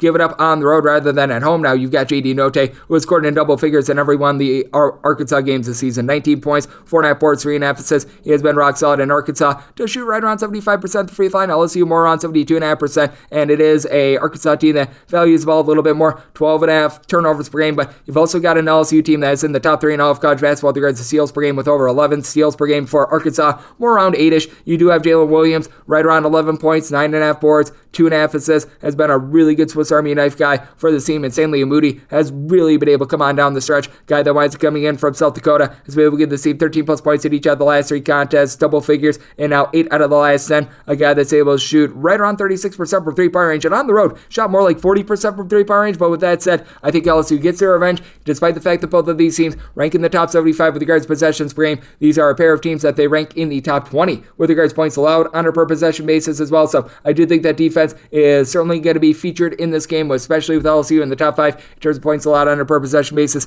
Made L S U the one-point favorite, taking them as money line underdogs. Semi-total one thirty-seven, so diving under as well. eight thirty-five, eight thirty-six on the betting board. Tennessee and Mississippi State are going to be doing battle. Currently no numbers up on this game. Mississippi State wound up being able to survive in advance yesterday to, be, to get to the spot, but I've got numbers that I want to making, and I made Tennessee a five and a half point favorite. I made my total one thirty-three and a half. When it comes to Mississippi State, this is a team that's rattling down. They're in the bottom one hundred with regards to possessions per game, so they're looking to play a little bit more slow, a little bit more controlled, and they're only shooting right around twenty-nine and a half percent from three-point range. That is in the bottom fifty in all of college basketball. Meanwhile, you got a Tennessee team that they're very inconsistent home to road. They've got one of the biggest falls with regards to offensive efficiency when they are away from home. They're scoring right around fifteen points per one hundred possessions fewer when they are on the road slash in a neutral court rather than at home. They're a team that they're right around one hundred twentieth with regards to possessions per game, and this is a Tennessee team that they are very stifling on defense. You take a look at them in terms of points allowed on a per possession basis. Eighth in the country, though they give up nine and a half points more when they are away from Knoxville. It is a Tennessee team that they've got Kennedy Chandler coupled with Santiago Scovey, both give you thirteen and a half points per contest, and combined to be able to give you seven point seven assists, three point eight steals, and you've got Chandler shooting thirty-six percent from three, Vescovi more around forty percent from three-point range. It's a guy Ziegler has been able to come on for this team, shooting thirty-six percent from three, eighty percent of the free throw line, eight point five points, two point five assists per game, so that's been relatively solid, but you've got a Tennessee team that they hang their hat on defense, so they've right now got one active guy that gives you more than five rebounds per game. That'd be Josiah Jordan-James, nine point five points, five point eight rebounds per game. Now they do generate nine point five steals per contest. It's a Mississippi State team that, with regards to turnovers per game, right around thirteen, that is a little bit of an issue, but Iverson Molinar, I think, is going to be able to do a good job. Will be able to run this offense, eighteen points, three and a half assists. Guy that shoots it only about twenty-six percent from three-point range, but eighty-seven percent at the free throw line. I do think that Mississippi State stays alive in this game because you've got Tolu Smith coupled with Garrison Brooks. They combine to be able to give you right around twenty-four points. They give you thirteen boards per contest. This is a spot in which you wind up seeing these two teams match up about a month ago. Tennessee got the job done on the road by a count of seventy-two to sixty-three. In that game, you wind up having Mississippi State commit sixteen turnovers. Tennessee just ten. That was a big lifeblood for them, but Mississippi State was able to win that rebound battle. I think that Mississippi State will be able to do a solid job on the glass, and that'll keep them live in this game. Set my total one thirty-three and a half, and made Tennessee a five and a half point favorite, as we say out there in the S E C. As eight thirty-seven, eight thirty-eight on the betting board, you've got yourself Vanderbilt, and they're going to be taking on Kentucky. Kentucky is a twelve and a half point favorite. Your total on this game is one forty-three and a half. I thought I was being aggressive with setting Kentucky at twelve. Here at twelve and a half, I think that we've went a little bit too far, and the big reason why Liam Robbins is out back at the fold. He wound up transferring in from Minnesota, a seven-footer that's able to give you right around two blocks per contest, and then you've got Scottie Pippen Junior, who's able to go into takeover mode. He's in the top five in all of college basketball with regards to free throw attempts on a per-game basis, has been able to give the team right around twenty-one points per contest, ships in their five and a half boards. He's been able to do a good job of being able to facilitate some offense with right around four assists per game now. Does turn the ball over three and a half times per game. This is a Kentucky team that they really do a better job down low rather than generating steals. They get right around seven per contest. Oscar Sheway, seventeen and a half points, fifteen and a half boards, fourteen plus rebounds in each of the last nine games, steal and a half and block and a half per contest. Now you do have Kellen Grady. He's able to shoot forty-three and a half percent from three, and you got to figure that's Xavier Wheeler and Ty Ty Washington going to be a little bit closer to full health in this game. Wheeler in the top five with regards to assists per contest with seven per game. Ty Ty Washington, when fully healthy, is averaging right around fourteen and a half t- points per contest. Kentucky, they do rank in the top twenty with regards to points scored on a per possession basis. It's a Vanderbilt team that they've been playing at very much a mid-tempo. Kentucky's not a team that's necessarily going to play at a breakneck pace either, but for Vanderbilt, they've been able to do a little bit of a better job recently of being able to play some solid defense as a team that, with regards to points allowed on a per possession basis, they rank right around eightieth. So, I mean, it's not something that they're lighting the world on fire with or anything like that, but they've been solid. And for Kentucky, this is a team that they're allowing eight points more per one hundred possessions when they are away from home rather than when they are at home. So, I think that that is something to take a look at. I do think that Sheboy is going to be able to have his way down low, but having Liam Robbins back in the fold should be able to throw in there a little bit of a wrinkle on Miles Sute, being a guy that for Vanderbilt is able to shoot forty percent per three as a six foot six combo player, and Jordan Wright giving you twelve points, six boards per game. Should be able to keep this team live. I did wind up saying my total at a one forty-four. You do have a Kentucky team that's one of the most efficient in all of college basketball, so I'm looking at an over, and with this Kentucky team, was only willing to lay up to twelve, so going to be taking a look at twelve and a half plus here with Vanderbilt. eight thirty-nine, eight forty on the betting board. We go out to the Conference U S A tournament out there in Frisco, Texas, as you've got Louisiana Tech taking on North Texas. North Texas finds themselves a seven-point favorite, and your total on this game is one twenty-six and a half. North Texas is a team that I really like. The Big Green has been able to make me some mean green this year, but that said, I do think that we went a little bit too far with this line. I did wind up setting mine at five. You do have a uh, North Texas team that just completely blew the doors off of Rice, but Rice is not playing a lot of defense so far this year, there, and you got a North Texas team that they've got their liabilities when it comes to offense. Now, the one guy that I like is Abdul Usman for this North Texas team. Yesterday, he had a sixteen point eight rebound performance, and this guy has been flat out spectacular here towards the back half of the season. He's been able to give you eight plus points and right around, I would say, five of the team's last seven contests. Guy that has been able to give you five plus rebounds in pretty much all but two of the team's games ever since the beginning of the month of February. And then you've also got a guy down low in Thomas Pell, who's been able to give you right around thirteen point five points, six boards per contest. Got a good three-point shooter that comes off the bench, has been able to shoot about forty-four percent per three. And Tyler Perry, who's giving you right around thirteen point five points per game. But it's also a North Texas team that they do turn the ball over a little bit more than you'd like. eleven point five turnovers doesn't sound bad, but North Texas in the bottom three in all of college basketball with regards to possessions per game. They shoot sixty-five point five percent at the free throw line. And you got a Louisiana Tech team that they do a good job of being able to take care of the ball. Barely survived against Western Kentucky, but that said, you got Mister Kenny Lofton Junior, as I call him Big Sexy, because he looks like Bartolo Colon, and he certainly plays much better than Bartolo Colon would at basketball. sixteen point five points, ten point five boards, and will give you a block and a steal per contest. Has been absolutely dominant with that regard. And then Keeson Wills has been good out there in the backcourt along with Amari Archibald. These two guys combined to be able to give you about twenty-four points per contest. Archibald, a little bit pedestrian yesterday, but Wills really lifted the team to victory. Went five of ten from three. He's been able to shoot darn near forty percent from three-point. I think that he's going to be a key cog for this team. You take a look at this North Texas team out there in the backcourt. It is a team that they've got Martez McBride being able to give you eight to nine points per contest. And with North Texas, they were able to get the job done the last time they wound up playing against Louisiana Tech. That was by a count of fifty-six to forty-nine at home. But I do think that with this being in a little bit more of a neutral court environment, that Louisiana Tech is going to be able to hold in there. I do think that the free throw shooting could be a little bit of an issue in that game. North Texas wound up going nineteen of twenty-three at the free throw line. I don't see that duplicating itself, and I think that Louisiana Tech holds up on the glass.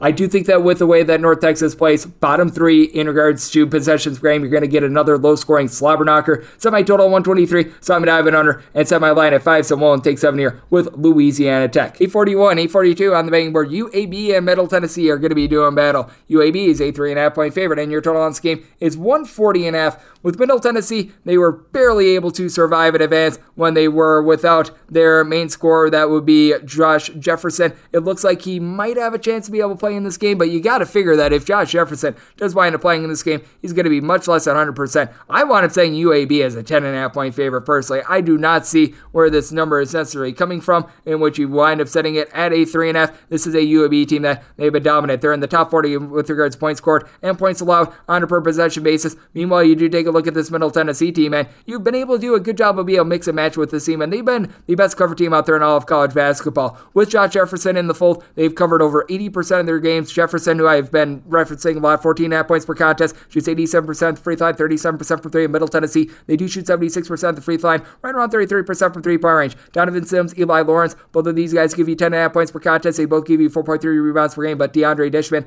is four point seven rebounds per game. That currently leads the team. That's a little bit of an issue. You do have a Middle Tennessee team that they do generate eight steals per contest, but you take a look at the last time these two teams wound up playing, and that was with Josh Jefferson in the fold, and Middle Tennessee wound up getting housed ninety-seven to seventy-five. I think that things are going to be a little bit more controlled in this game, but I mean, Middle Tennessee lost that game by twenty-two points, shooting fifteen of thirty-two from three-point range. It was Jordan Walker wanted to take over mode in that game. He had forty-two points, leads away for U A B with nineteen point five points, five assists, shoots forty-one percent from three-point range. He has been able to do a tremendous job here down the stretch, seventeen plus points in now five of the team's last six games. A guy that is able to really dish out the ball as well. He's been able to give this team at least six assists in three of their last four contests. It's a U A B team that ranks in the top five with regards to steals on a per-game basis. They're able to give you right around nine point seven per contest. They shoot thirty-seven point five percent from three-point range. K J Buffin, ten point five points, six point five boards down low. You've had Quan Jackson be the main guy to be able to give this team some steals with two point five per game. And then Trey Jamison, seven-footer that winds up coming in from Clemson, seven point five boards, block and a half per game. I like this U A B team. I wound up saying U A B as a ten point five point favorite. I have no idea where this three point five is coming from, so I'm going to be certainly willing to lay here with U A B. Semi-total one thirty-seven point five. This is a U A B team that has been relatively efficient on defense, and they do play a little bit more up-tempo, but we've noticed that with Middle Tennessee, ever since they've been dealing with the injury to Jefferson, they've had to throttle down a little bit, so I'm going to be taking a look at the under, and I'm going to lay here with U A B. We go to my D K Nation pick, eight forty-three, eight forty-four on the betting board. Cincinnati, we are on to Cincinnati, and they are on to playing Houston. Houston is finding themselves as a twelve point favorite, and your total on this game, you're going to be finding it anywhere between one thirty-three point five and one thirty-four point five, and when it comes to this spot, the D K Nation pick is going to be Cincinnati. I felt like anything of double digits was worth a play on them. Cincinnati, a top fifty team with regards to points allowed on a per possession basis. Now,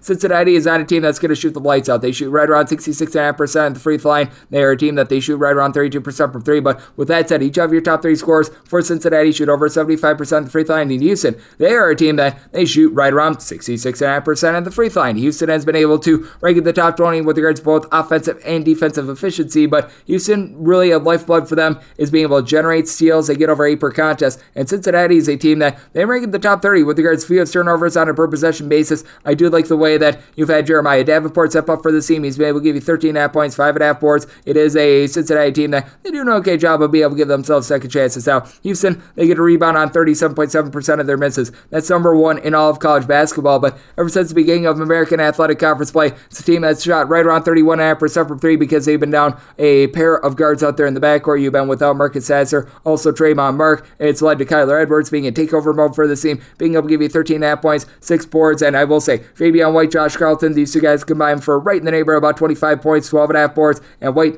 able to shoot thirty-nine percent from three-point range. Houston as a whole, though, it is a bunch of which they do a great job on the glass, but I do have my fear with regards to that free throw shooting as well. I do think that Cincinnati, with David DeJulius running things for this team, fourteen point five points, two point five assists, shoots eighty-two percent at the free throw line. Micah Adams-Woods shooting right around forty percent from three-point range in a road and neutral court environment. Going to be able to hold in this game. They wind up setting my total out of one thirty-two point five. Got a Houston team that's outside the top two fifty with regards to possessions per game. Cincinnati certainly has been doing much more damage on defense than offense. So I'm going to be taking a look at this total under and the D K Nation pick. We're going to be taking the points here with Cincinnati as we are on to Cincinnati with that. eight forty-five, eight forty-six on the betting board. Tulane and Temple are going to be doing battle. Temple is anywhere between a one-point favorite to a one-point underdog in a lot of spots. This is a pick'em, and your total on this game, you're going to be getting it at a one thirty-seven. And when it comes to this game, I did wind up setting Tulane as a two-and-a-half-point favorite. These are a pair of teams that they wound up picking up a few weeks ago. Tulane looked like they were going to be able to get the job done. They were unable to do so. They've been dealing with a little bit of an injury to Jalen Cook, but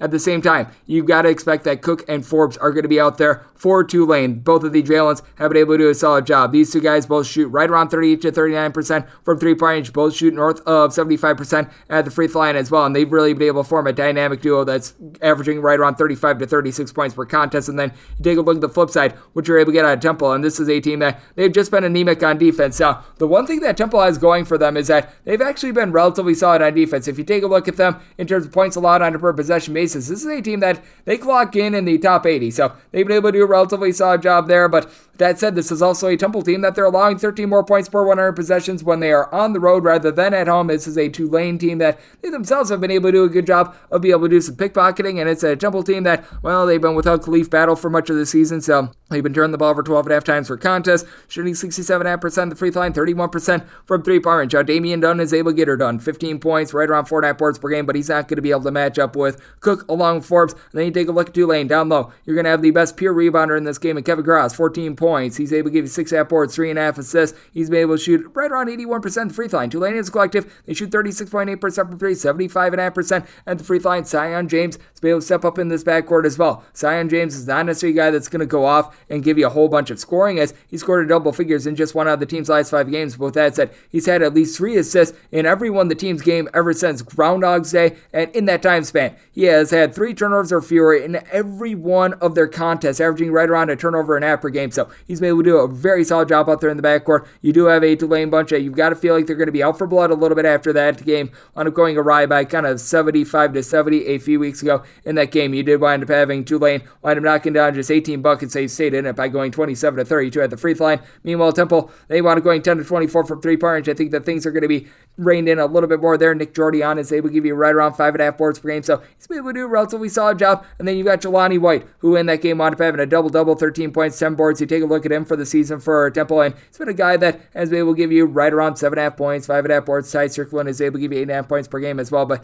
really you don't have much three-point shooting when it comes to Temple. I think that that's going to be their undoing. I'm willing to take this Tulane team as a very slight favorite slash a money line underdog, set them as a two and a half point favorite, and made my total one thirty-four and a half. I'm diving under. As we move on to eight forty-seven, eight forty-eight on the betting board, Tulsa and S M U are going to be doing battle. S M U, a seven and a half point favorite with your total on this game, between one thirty-eight and a half at one forty and a half. S M U, I do feel like gets a little bit of a bump because this is relatively close to them. Fort Worth is relatively close to the S M U campus, so they get a little bit of a bump there, and I'm only up to eight and a half here with S M U. You've got a Tulsa team that they just don't do a great job on defense. They're in the bottom eighty with regards to points allowed on a per possession basis, and there's just not really a lot of depth when it comes to Tulsa. You've got Jariah Horn, who's been amazing for this team. sixteen point seven board shoots, forty-one percent from three, eighty-six percent at the free throw line. Tulsa has been shooting as a collective right around thirty-four point nine percent from three-point range, and you've been able to get Sam Griffin going out there in the backcourt. fourteen points, two assists, kind of disabled I can about eighty-four percent of his free throws, but Darian Jackson really had to have a big game for the Tulsa team to be able to survive and advance against Wichita State. twenty points, nine boards. In the previous four games, he wound up having a combined six rebounds. Now, he's been able to come on with his scoring. fifteen-plus points in each of the last four contests, so that's been big, but I mean, other than Ray Iduo, who's able to give you eight points, four and a half boards per game, it's he and Horn who are the only guys on this roster that are averaging more than three rebounds per game. S M U should be able to take them to task because you got the Weathers brothers, Marcus and Michael Weathers. They combine to be able to give you right around twenty-three points, thirteen rebounds between the two of them. Kendrick Davis, nineteen and a half points, three and a half boards, four and a half assists, two and a half per contest. Going to be by far the best player out there on the court. Shoots eighty-six percent at the free throw line, thirty-seven point five percent from three. S M U as a collective, they shoot thirty-six point five percent from three-point range. It's an S M U team that they do rank in the top fifty with regards to points scored on a per possession basis, but the defense, which has always been a little bit of a knock on this team, it's been able to come along for the ride as well. This is a team that, with regards to points allowed on a per possession basis, they've been able to rank right around sixtieth, so they've been able to do a good job with that regard. Zach Natal has done a nice job with a defense that doesn't necessarily generate as many steals, but it's just a good on-ball defender, seven points per contest, shoots only about thirty-two percent from three-point range, but Emmanuel Bandemel, thirty-eight percent three-point shooter with eleven points per contest, and the Weathers brothers, they combined to be able to shoot thirty-nine point five percent from three. Tulsa, last time they played against S M U, got rocked by a count of seventy-five to sixty-one in that contest. S M U eleven to twenty-nine from three-point range. Tulsa, they wound up shock, shock, surprise, surprise, losing that rebound battle thirty-six to twenty-seven. I think history repeats itself. We'll lay up to eight and a half here with S M U. Set my total at a one forty and a half. I do like the fact that this total has come down into the sub one forty range because I do think that S M U, being a team that is a little bit more up tempo, going to be able to get the job done against a Tulsa team that has not been playing a lot of defense. So looking at the over, and I'm willing to late here with S M U. eight forty-nine, eight fifty on the betting board. Memphis and Central Florida are going to be doing battle. No numbers currently up on this game. Central Florida wound up just arriving against South Florida to be able to make it to the next round with that set, making Memphis a seven and a half point favorite and making this total one forty-two and a half. You've got a Memphis team that has really been able to peak at this time of year. Jalen Duran, twelve points, seven and a half boards, two point two blocks per contest. He's going to be the best low post player in this game. Chukwuemeke Jeong, along with C J Walker on the flip side, combined to be able to give you right around twelve boards per game. And Mbake Jeong is able to give you right around a block and a half per contest. Backcourt of the Central Florida team is relatively solid. Darren Green Junior, Darius Berry, they combined to be able to give you twenty-five points per contest. You've got Green Junior shooting about forty percent from three-point range. Perry, along with Brandon Mann, both give you one point six blocks per contest, and Perry, four point three assists and two and a half turnovers a game, but they turn the ball over thirteen times per contest. Out Memphis,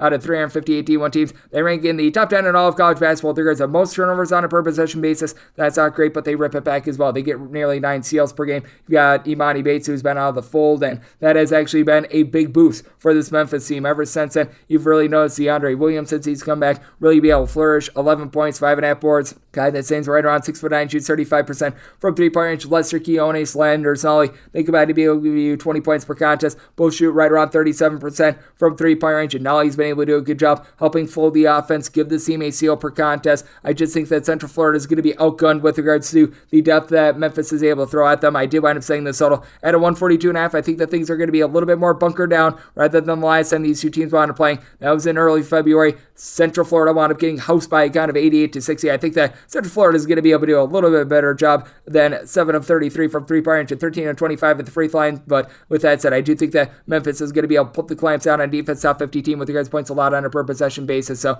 set my total one forty-two and a half, set Memphis a seven and a half point favorite. eight fifty-one, eight fifty-two on the betting board. We go to the M E C semifinal out there in Cleveland, Ohio, as you've got Toledo taking on Akron. The Zips find themselves a five and a half point dog, and your total on this game going to be getting it anywhere between one thirty-nine and one thirty-nine and a half. Intriguing matchup here. You've got a Toledo team that ranks in the top fifteen with regards to points scored on a per possession basis, and you got an Akron team that they find themselves three hundred thirtieth with regards to possessions per game. So it's a good old scenario if something's got to give. I do think that there's going to be a little bit of late game fouling, so I do put myself on the over here. I wound up setting my total at one forty-two, and I take a look at Toledo. They wound up having a pedestrian effort yesterday. I think a little bit of that was because they had such an early game facing off against Central Michigan. That was at eight a.m. Pacific, eleven a.m. Eastern. I think that they're going to be a little bit more equipped for this game. Toledo is a team that you've got all five of your scorers that give you at least five points per contest, also being able to give you at least five and a half rebounds per game. And J T Shumate is one of the most versatile players in all of college basketball. He's right around six foot seven, fifteen and a half points, six boards, shoots fifty-one percent from three-point range. Ray J. Dennis, four assists, twelve point five points, shoots thirty-five percent from three. Toledo as a whole, they shoot thirty-six point five percent from three, seventy-seven percent at the free throw line.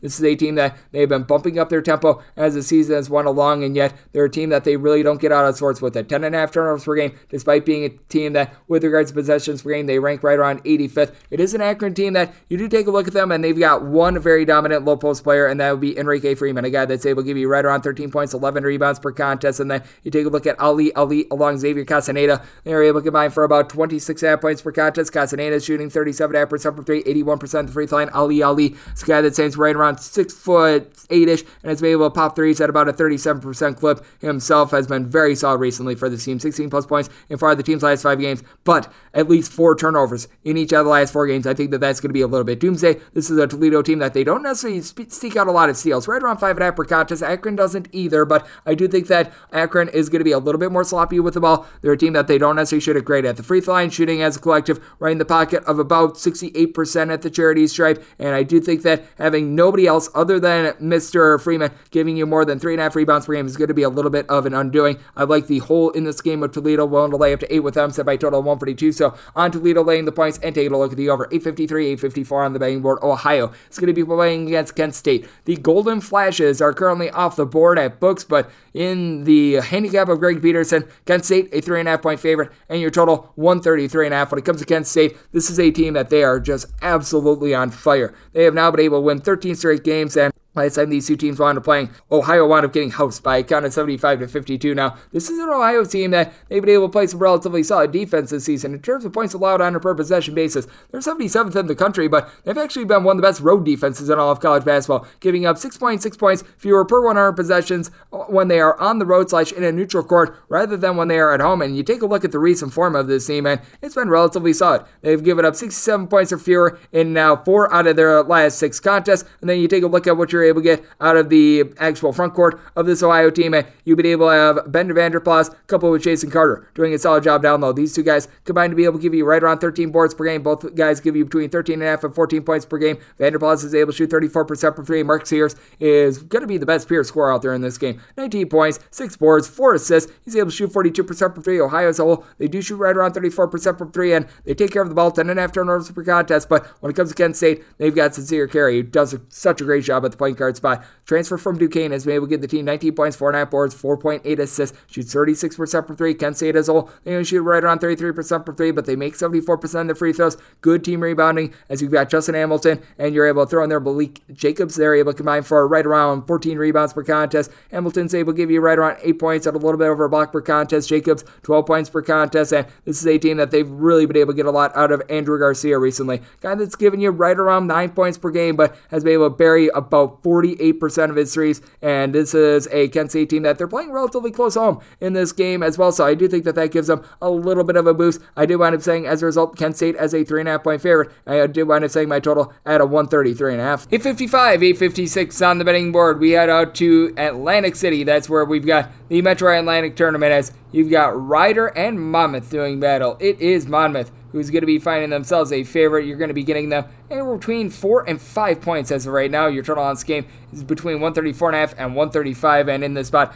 I want to say Monmouth is a six-point favorite. Monmouth wound up beginning the year at a just absolutely hellacious pace at being able to cover games. They covered each of their first eleven. Slowed down a little bit from there, but I still do like the backcourt of this team. This is a team that you do also have out there Walker Miller. He's actually the brother of Wes Miller, the coach over there at Cincinnati. Has been able to do a solid job for this team. Stands right around six foot ten, is able to pop threes, shoots right around at thirty-one, thirty-two percent clip, but it's really Shavar Reynolds along George Pappas that really do a good job of being able to engineer the offense. These two guys have been able to combine for right in the neighborhood about thirty-three points per contest. Both of these guys shoot north of eighty percent of the free throw line, and Miller has been a very solid free throw shooter as well, shooting about seventy-two percent at the charity stripe. You've also got to like what you've been able to get out of Nico Laruti down low. He's been able to give you seven point five boards per game. It's a Monmouth team that has been a little bit touch and go with regards to their defense. Really, both of these teams have been. You've got a pair of teams that they're not necessarily blazers, they're not necessarily super slow. Monmouth is right around 160 sixteenth of the country with regards to points allowed on a per possession basis, but actually giving up fewer points in a road and neutral court environment rather than at home. Rider ranks right around one hundred forty-third with this regard as well. It's a Rider team that they don't necessarily do a great job of being able to shoot from three-point range. Really, neither of these teams do, as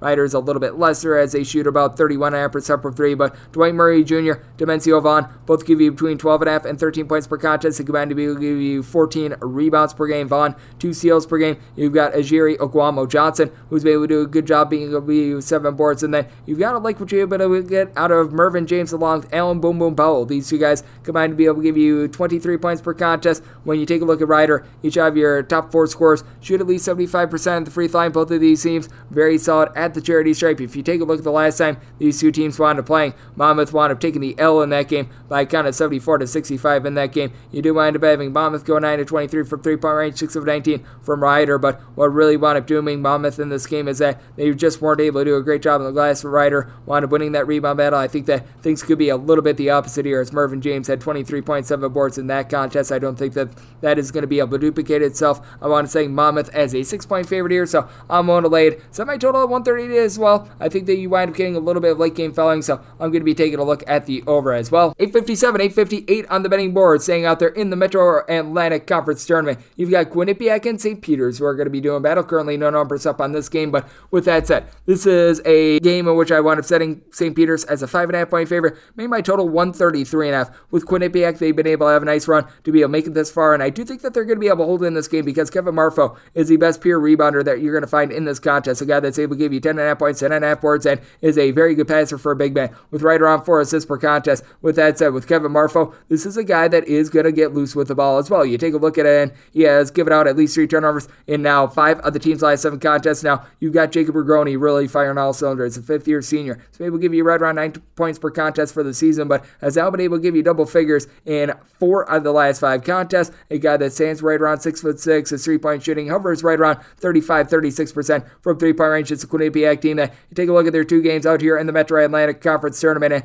they're shooting right around forty-seven percent from three. I do think that they're going to cool off a little bit, and then you take a look at Saint Peter's, and they're a team that's going to cool you off. They rank in the top twenty with regards to points allowed on a per possession basis, and you've got Casey Undefu, who does a very good job down low. He's able to give you two point seven blocks per contest. He gets help with Fusani Drame being able to haul in there some boards, and you've also got Hassan Drame as well. These three guys, they're able to combine for about eighteen rebounds per game. Daryl Banks the third, eleven point five points per contest, shoots thirty-six point five percent from three-point range. Doug Egger varies forty-two percent of his threes. Both of these guys shoot at least eighty-five percent in the charity stripe, and with Egger, he's able to chip in their nine points per contest. It's a Saint Peter's team that they do get loose with it. They turn the ball over fourteen times per contest, so that is a little bit of an issue, but Quinnipiac, they only generate six point five steals per contest despite being in the top one hundred with regards to possessions per game. Saint Peter's, they're very much a mid-tempo team right around two hundredth with regards to possessions per game. You take a look at the last time these two teams wound up playing, it got a little bit harebrained. Saint Peter's got the job done by a count of eighty-three to seventy-four. I don't think that we're going to see a repeat in this one. I do think that things are going to be a little bit more bottled up. Both teams wound up going ten of twenty-six at the free throw line, and I do think that Saint Peter's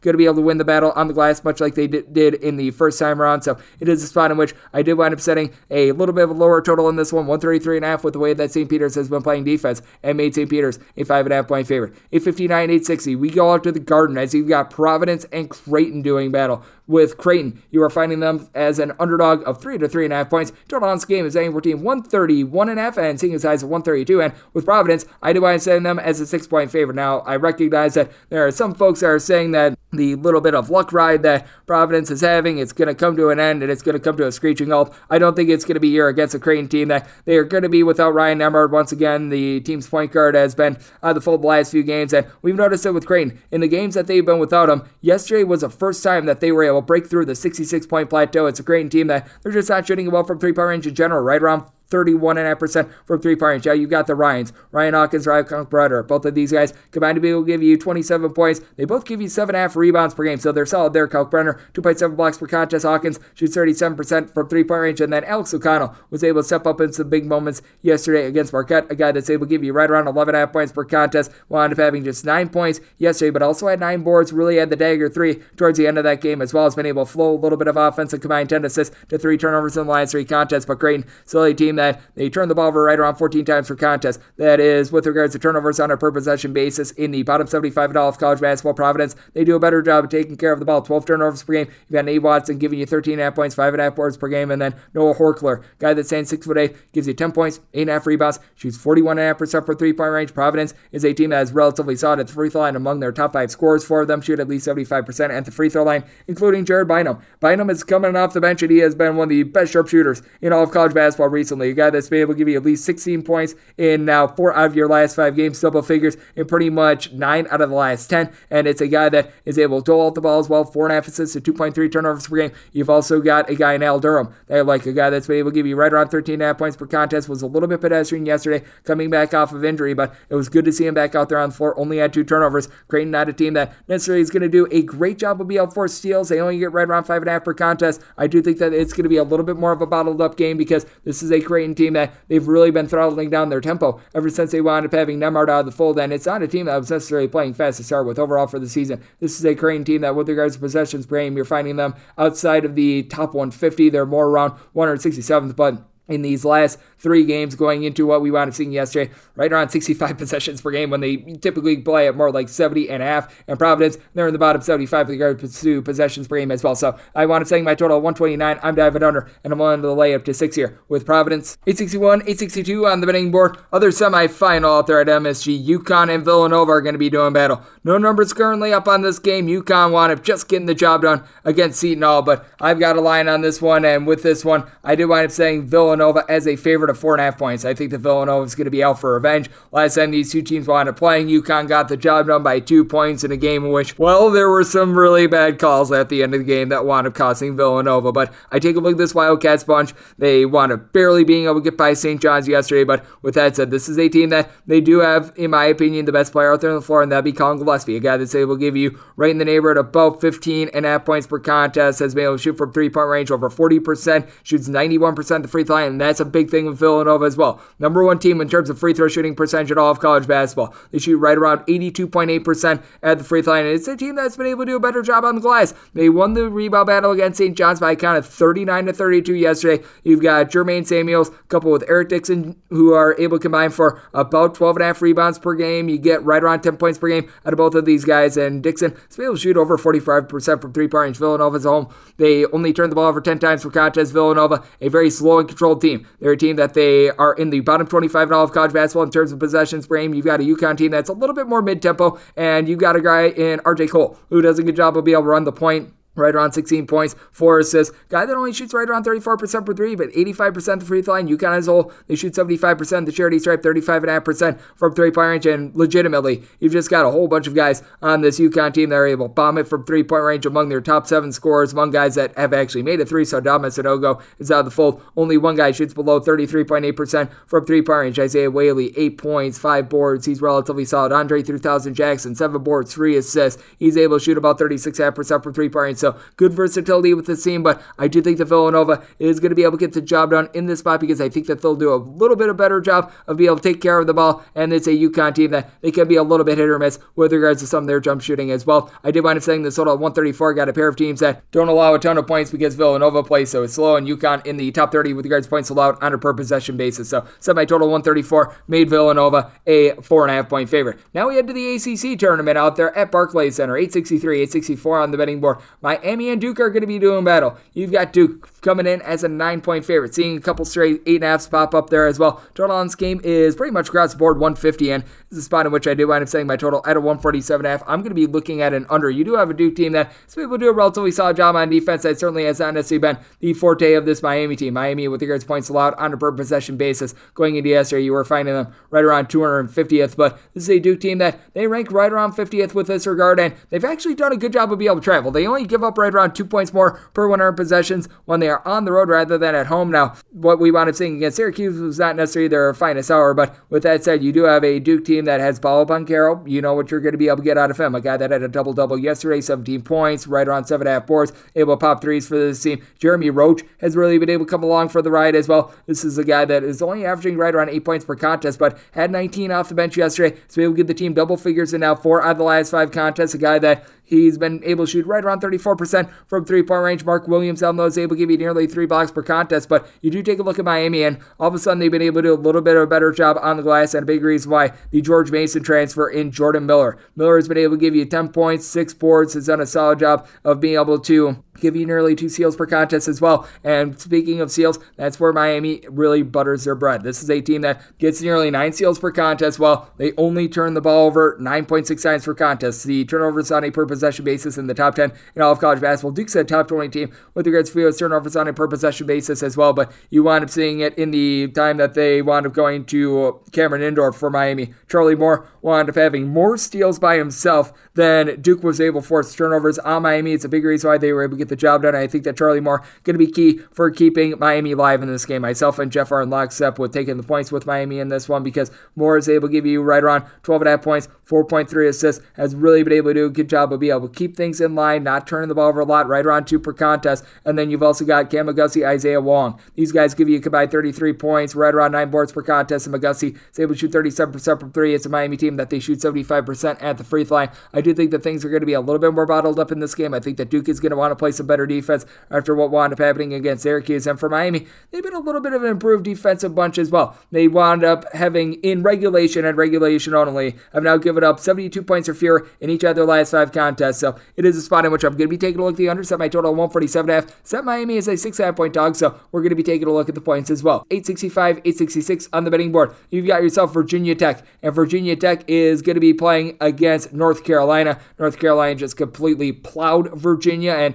this is one in which I'm doing right afterwards, so we've got no numbers up on this game. But with that said, I did wind up saying Virginia Tech is a two-point favorite. They did wind up losing to North Carolina twice during the regular season, but I do think that they're going to be able to get their revenge here. This is a Virginia Tech team that is shooting it well from three-point range, thirty-nine percent. That's in the top ten in all of college basketball. And Darius Maddox, along Sean Badula, both of these guys shoot above forty-six percent from three among qualifying players. They're both in the top twenty-five in terms of three-point shooting percentage, and Maddox is a guy that I really like. This is someone that has been able to come on strong down the stretch, as he's had at least eight points in now five of the team's last eight contests. A guy that does a good job of being able to flow the ball, not necessarily a guy that's going to give you a ton of boards, but that's why you've got Kevin Aluma along Justin Mutz. They combine to be able to give you twenty-six points, right around fourteen boards. Mutz is able to give you three assists, a steal per contest, and you've got a Virginia Tech team with Naheem Aleem along with Hunter Couture combining for about twenty points, and these two guys shoot right around thirty-eight percent for three-point range. On the flip side for North Carolina, it is a team that they rank outside the top one eighty with regards to points allowed on a per possession basis. That's certainly one up yesterday after they just completely bludgeoned Virginia. But with that said, with North Carolina, to their credit, if you wind up missing your first shot, you're not going to get a second shot. They rank in the top five in all of college basketball with regards to fewest percentage of misses that opponents are able to haul in for a second chance. And a big reason why, Armando Bacot, guy that's able to give you sixteen point five points, twelve point five boards, has been just absolutely dominant down low, one point seven blocks per game. And then you take a look at what you're able to get out there in the backcourt. Caleb Love, R J Davis, they combine to be able to give you about twenty-eight points per contest. Both of these gentlemen shoot right in the neighborhood, about thirty-eight percent from three-point range, and Brady Manick was really the guy that did it for them yesterday. Guy that's been able to give you right around fourteen point five to fifteen points per contest, shooting forty percent from three-point range. It's been very critical because Dawson Garcia has been missing for much of the campaign for this team, and he's been able to step up in a big way. So I do think that North Carolina is going to be able to do a solid job there, but I think that Virginia Tech is going to be able to bury those threes. I did wind up setting my total at a one thirty-six, because you've got a North Carolina team that they've been able to do a little bit of a better job on defense here down the stretch. You've got a Virginia Tech team that they rank in the bottom ten with regards to total possessions per game as well. Last time these two teams wound up playing sixty-five to fifty-seven. North Carolina went eight of twenty-two from three. Virginia Tech five of twenty-six from distance, and Virginia Tech actually held their own on the glass, loss by a couple, but they were certainly able to hang in there, and North Carolina was forced into fifteen turnovers. So I do think the Virginia Tech gets the shots to drop. I'm setting them as a two-point favorite and made my total one thirty-six. eight sixty-seven, eight sixty-eight on the betting board. T C U and Kansas are going to be doing battle. Kansas has find themselves as a seven point five to an eight-point favorite. Your total on this game anywhere between one thirty-nine and one thirty-nine point five. I do wind up saying Kansas as a nine-point favorite. I do think that they're going to get their revenge over a T C U team that really has rebounding and nothing else. This is a team that, with regards to percentage of their shots that they miss, that they wind up getting a rebound on, they're in the top five in all of college basketball, top ten with regards to overall rebound rate. But you do take a look at what you're able to get down low on this Kansas team, and I think that they're going to be able to do a solid job in this game, as you've got Jalen Wilson coupled with Devin McCormick. Both of these guys combined to be able to give you fourteen rebounds per game. Ochai Agbaji going to be the best scorer in this game, give you twenty points, five boards. Guy that's able to shoot forty-one percent from three-point range, and you take a look at him recently. He's been able to do a solid job of being able to help this team out on the glass as well. He's been able to give you six-plus boards in three of the last five games, and then you take a look look at the flip side and what you're able to get out of the C C U team. Mike Miles is really the guy that is trying to generate some offense for them. fifteen points per contest. It's a T C U team that has been having their issues on offense. But you take a look at the C M I defense, and they've been getting better and better as the season goes along, and this is a team that, with regards to points allowed on a per-possession basis, they clock in right around fiftieth, but home and road, you really don't see a lot of fall-off with regards to this team. Eddie Lampkin has been able to give you six rebounds per game, so he's been solid. Chuck O'Bannon's a guy that shoots in the mid-thirties from three-point range, able to give you right around eight to nine points per contest, but really past that, you don't have a lot for this team, especially with Damian Baugh, giving you right around three and a half turnovers per game. That's going to be a little bit of an issue. I do think the Kansas Is going to be able to get just enough out of some of these ancillary pieces. Remy Martin has become unreliable for the team, but Christian Braun, fifteen points, six boards, two and a half assists, shoots thirty-eight percent from three. Kansas as a whole, they shoot thirty-six point five percent from three, top twenty team with regards to points scored on a per possession basis. I think that after they wound up losing the first time around to T C U and the second time around, they allowed T C U to hang in there despite the fact that T C U, which is four of sixteen from three point range,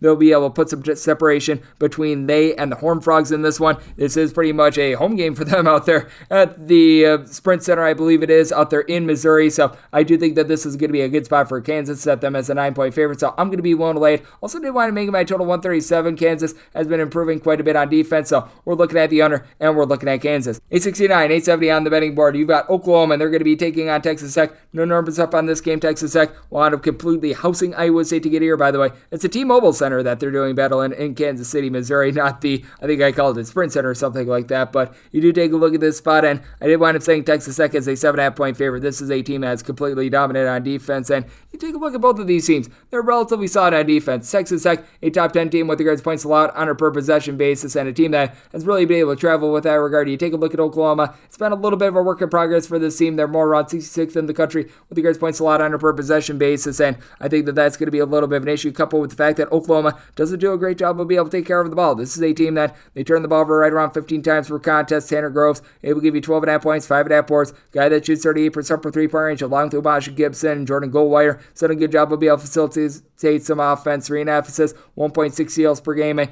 you do take a look at this Oklahoma team. Four of your top five scorers do give you at least a steal per game, including Jalen Hill, so able to give you nine point six boards, and it is going to be an Oklahoma bunch that is going to have a tough time with Texas Tech, in my opinion, because Texas Tech does such a good job with regards to just team scoring. You've got one guy in Bryson Williams who really takes hold, fourteen points, four and a half boards, shoots forty-three percent from three-point range as a six foot eight combo player, but take a look at it. Terrence Shannon, Kevin McCullough, along Tavion Warren, I'll give you between ten and ten point five points per contest. McCullough just makes winning plays for you. Five rebounds, three assists, one and a half steals per game, so he's been rock solid there. Then you take a look at this Texas Tech team, and I mean, it is relatively pedestrian on offense, shooting thirty-one point five percent from three on the road. They just don't wind up being able to have the same offense as they do at home, but you just take a look at what they wound up doing to Iowa State yesterday, and Iowa State just could absolutely get nothing generated whatsoever, shooting sub thirty-three percent from the floor, and it's a Texas Tech team that all of a sudden they've been able to get just a little bit more out of Kevin O'Banner, a guy that's able to give you right around ten points per contest. I do think that in this spot, Oklahoma is just going to have a tough time being able to take care of the ball in general. You take a look at the last time these two teams wound up playing. Oklahoma wound up getting housed by Texas Tech by kind of sixty-six to forty-two, and I do think that you could see something relatively similar here. I did wind up setting Oklahoma as a seven point five point underdog, and when it comes to the spot with the total, set it at a one twenty-five point five. eight seventy-one, eight seventy-two on the betting board. We are out there to the Big Sky Tournament as you've got Montana State, and they're going to be facing off against Weber State. This is out here in Boise, Idaho, as you've got Montana State find themselves anywhere between a one and a half and a two-point favorite, and your total on this game is one forty-three, and I'm seeing straight one forty-two and a half out there as well, and with Montana State, set them at one and a half. One and a half would be the max I'm willing to lay. Right now, we're seeing some tubes pop up, and at two, I'm going to be willing to take the points with Weber State. Don't necessarily want them on the money line, but I do think that this is going to be a relatively tight game. You do have a Weber State team that has been able to do a good job of being able to hit the road so far this year. Their home and road splits are actually one of the better offenses on the road with regards to points scored on a per possession basis. So I find that to be something that you're able to look to in this spot. And when it comes to Weber State, you're going to have Kobe McKeown out there. And Kobe McKeown, I think, is going to be the best offensive player in this game. A guy that winds up transferring him from Marquette has been able to give you eighteen points, mid-thirties three-point shooter. That gives you four and a half boards, a little bit over a steal and a half per contest as well. Has had seventeen plus points in each of the last five games for this team. Meanwhile, you take a look at what you're able to get out of Montana State, and Xavier Bishop has been able to do a very solid job of being able to dole out the ball. thirteen point five points, right around four point three assists per game. A guy that has been able to shoot right around thirty-four point five percent from three-point range and has really reined it in recently. Three turnovers or fewer in four of the last five games. You've got Aminu Ma. Adamu, who's able to give you eleven point five points per contest. He shoots thirty-nine point five percent from three. Montana State as a whole, they shoot thirty-six point five percent from three, seventy-five percent at the free line. They do turn the ball over, though, thirteen times per contest. You take a look at Weber State, and I think that they should be able to do a solid job on the glass with Dylan Jones giving you twelve points, ten point five rebounds for game. Dante Bass, that doesn't necessarily give you a ton of boards, but it's able to give you a block per game down low. It's a Weber State team that's been shooting overall for the year right around thirty-four percent from three, but more like thirty-seven, thirty-eight percent from three-point range when they hit the road. And Siku Sishu Jawara has been a big reason why he's able to shoot right around forty-three percent from three-point range, has been rock solid with that regard, and on the road shoots well over forty-five percent from distance, has been a little bit more bottled up in these last few games, but still has been able to get the team three plus assists in each of the team's last five contests. I do think that Weber State going to be able to hold in this game. I think that it's going to be relatively tight with Jabriah Bell doing a solid job down the floor. Montana State, thirteen point five points, seven boards per game, and then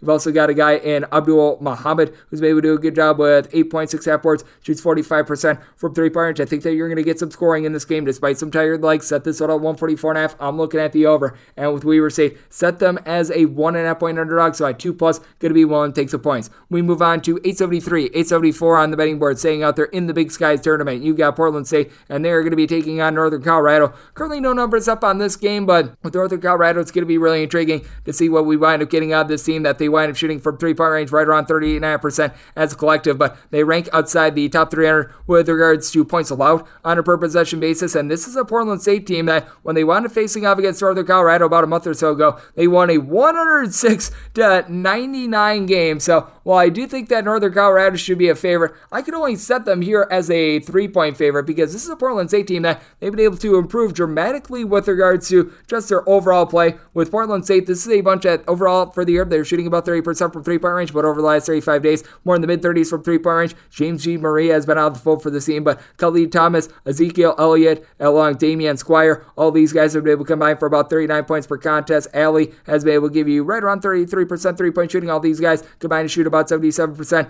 at the free throw line. Thomas is able to give you six boards, two steals per contest, and that really has been the lifeblood of Portland State, being able to generate right around nine steals per game. They were able to just completely punk Southern Utah yesterday. That was a seventy-seven to sixty-five final in which you wound up having some very good facilitation out of Michael Carter the third. Michael Carter the third comes in from Long Beach State, just a very much guy that does winning plays, six foot five combo player, ten points, two and a half boards, two and a half assists per game, has really been able to rein it in on the road with regards to three-point shooting as well. Away from Portland, he is shooting nearly forty percent from three-point range. It's a Northern Colorado team that they've got Drew Cookshausen. He's able to get a cook, and he's able to shoot forty-three percent for three, eighty-six percent at the free throw line with eleven points per contest. Bodie Hume, eleven point five points, six boards. I like his game. And then Dallin Counts, along with Matt Johnson, combined to shoot about forty point five percent from three-point range. Counts is able to give you twenty-one points, four boards. And then Johnson, right around fourteen points, three point five rebounds. But Kerr Junkic is eight point five rebounds per game is solid. But Portland State, they do a little bit of a better job of rebounding by committee. I do think that Northern Colorado is going to be able to get the job done because they do have just their sheer three-point shooting. And it is a Portland State team that they can be a little bit touch and go with regards to their outside shooting, but I do think that this is going to be a relatively tight game. I did wind up setting my total at a one fifty-one, so we're placing that there, and with Portland State, want to making them a three-point underdog. As we move on to eight seventy-five, eight seventy-six on the betting board, we head out to the Pac twelve tournament out here in lovely Las Vegas. It is Colorado and Arizona who are going to be doing battle. Arizona's finding themselves a nine point five to a ten-point favorite. Your total on this game, you're finding it at a one forty-eight to a one forty-eight point five. Last time these two teams wound up playing, Arizona was able to get to sixty-five. I believe that that was their lowest scoring output of the entire season. I think that they're going to be able to do a little bit of a better job in this spot, and even without Kukurisa in the fold, I do wind up saying Arizona as an eleven point five point favorite. This is an Arizona team that I think that they should be able to do a solid job of being able to bottle up a Colorado team that in Pac twelve play, they've been able to shoot right around thirty-seven percent from three-point range. That's pretty much a top mark out there in the conference, and you do have Jabari Walker, the son of Samaki Walker, who's been able to give you right around fifteen points, nine point five boards per contest.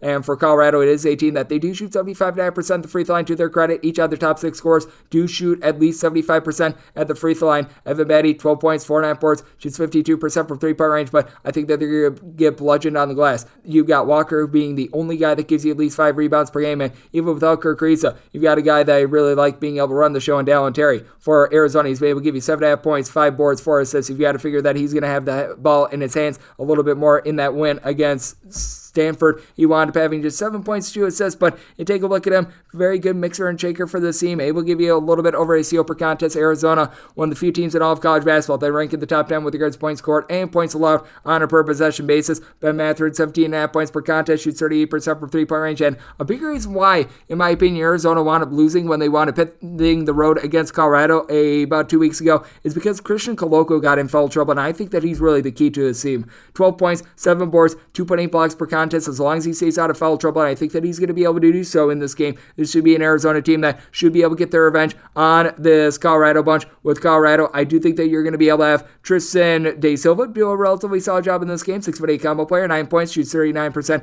from three-point range, but I do take a look at this Arizona team. Even without Kirk Risa, I think that they're going to be able to pull off the ball. You do have a Colorado team that they've been relatively solid on offense recently, being able to put up eighty-four points against Utah, and then they put up eighty yesterday against Oregon. But Arizona, a top ten team with regards to points allowed on a per possession basis. They had given up seventy-one points or fewer in their previous three games prior to what we wound up seeing against Stanford and Colorado. So a team that had scored seventy or fewer in now three out of their last six games as well. I think that things are going to be a little bit more tight in this game. Set the total one forty-seven point five, diving under, and with Arizona, made them an eleven point five point favorite, so want to lay the points. eight seventy-seven, eight seventy-eight on the betting board. U S C and U C L A are going to be doing battle. Currently no numbers up on this game, but I've got a line on this one, as I wound up saying U S C as an underdog here of four and a half points. Last time these two teams wound up meeting, well, you only have to go back about a week ago, and in that spot, you wound up seeing U C L A be able to get the job done at home, but you wound up seeing no cover in that game, as it was a seventy-five to sixty-eight game. The line was right around eight, and I do think that it's relatively in line with, with what you should be seeing here. It is a U C L A team that is dealing with a little bit of an injury to Johnny Juzang, has been playing, but hasn't necessarily been fully one hundred percent. Meanwhile, you take a look at this U S C bunch, and you do have to have your trepidations late in game with regards to their free throw shooting. This is a team that overall for the season, they do shoot right around sixty-seven point five percent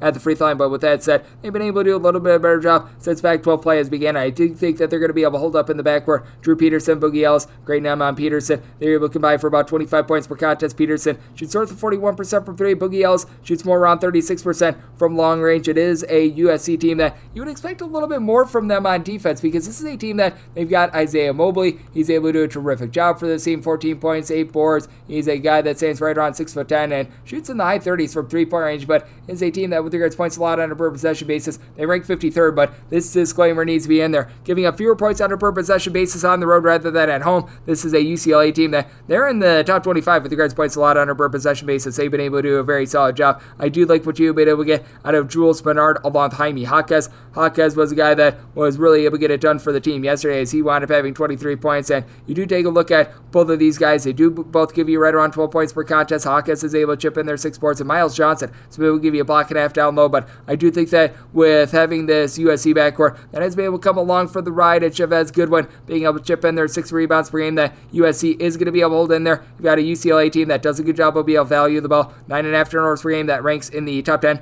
in all of college basketball, so I do think that you're going to see a rather buttoned up game. I do think that things are going to be rather tight with both of these defenses, so I did wind up saying my total here at a one thirty-four point five. I did wind up saying U C L A as a four point five point favorite. eight seventy-nine, eight eighty on the betting board. New Mexico State and Grand Canyon going to be doing battle out here in lovely Las Vegas. This is at the Orleans. No numbers up on this game. You wind up having Grand Canyon just be able to survive in advance to be able to make it to this round, and with Grand Canyon, I think that they're going to get their revenge on New Mexico State. I wound up saying them as a two-point favorite. Grand Canyon, a top fifteen team in all of college basketball with regards to points allowed on a per possession basis, and you take a look at the backcourt of this team. Javon Blackshear, Hall and Boo Boo Woods. They combined to be able to give you thirty points, seven assists, and you've got these two guys combined to shoot about thirty-nine percent from three-point range. Now you've got a little bit more rebounding with the team as well. Gabe McLaughlin, Ivan Odoyogo had been able to give you a combined thirteen point three rebounds per game. Then on the flip side, New Mexico State is a team that does a relatively solid job on the glass. They're a team that they do wind up giving themselves quite a few second chances, but with that said, what is really impressive, Teddy Allen, nineteen point five points, seven boards, two point five assists.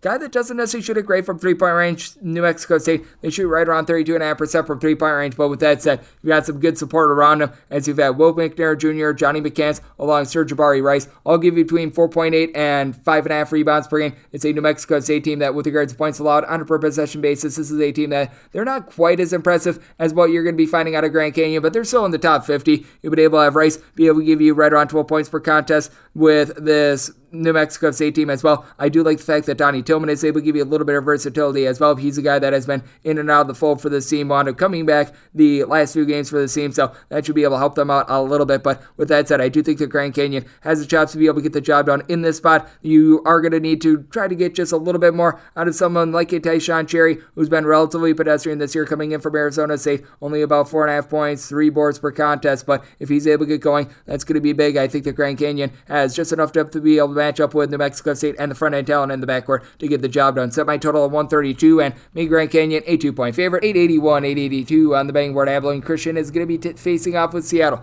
No numbers up on this game. Doing this just after Abilene Christian was able to get the job done to survive and advance. But with that said, I did wind up setting my total at a one forty and a half, and I did wind up making Abilene Christian a two and a half point favorite. Abilene Christian in the top fifteen in all of college basketball in terms of steals per game. You take a look at this Seattle team, and they've been able to do a very solid job on defense. This is a team that they rank in the top forty in all of college basketball in terms of points allowed on a per possession basis, and they do a solid job with regards to their backcourt, as you've got Tyrion Tremmell, who does it all. sixteen and a half points, five assists, two and a half steals per contest, shoots thirty-five percent from three-point range. He, Cam Tyson, Riley Grigsby, your top three scorers with Tyson and Grigsby combined for twenty-eight points per contest. All three of these guys, they shoot at least eighty percent of the free throw line. Tyson is the best three-point shooter at thirty-seven point five percent from distance. Is able to give you right around five point five boards per game. Grigsby gives you thirteen points per game. Big thing is, what are you going to be able to get out of the ancillary pieces for this team? You've been able to have six point five points, five point five boards out of Emeka Odeni. He's been able to do a relatively solid job out there in the post. You've got Victor Rogovich, who's been able to give you four point four points, right around four point five boards per contest, has been able to give you six plus rebounds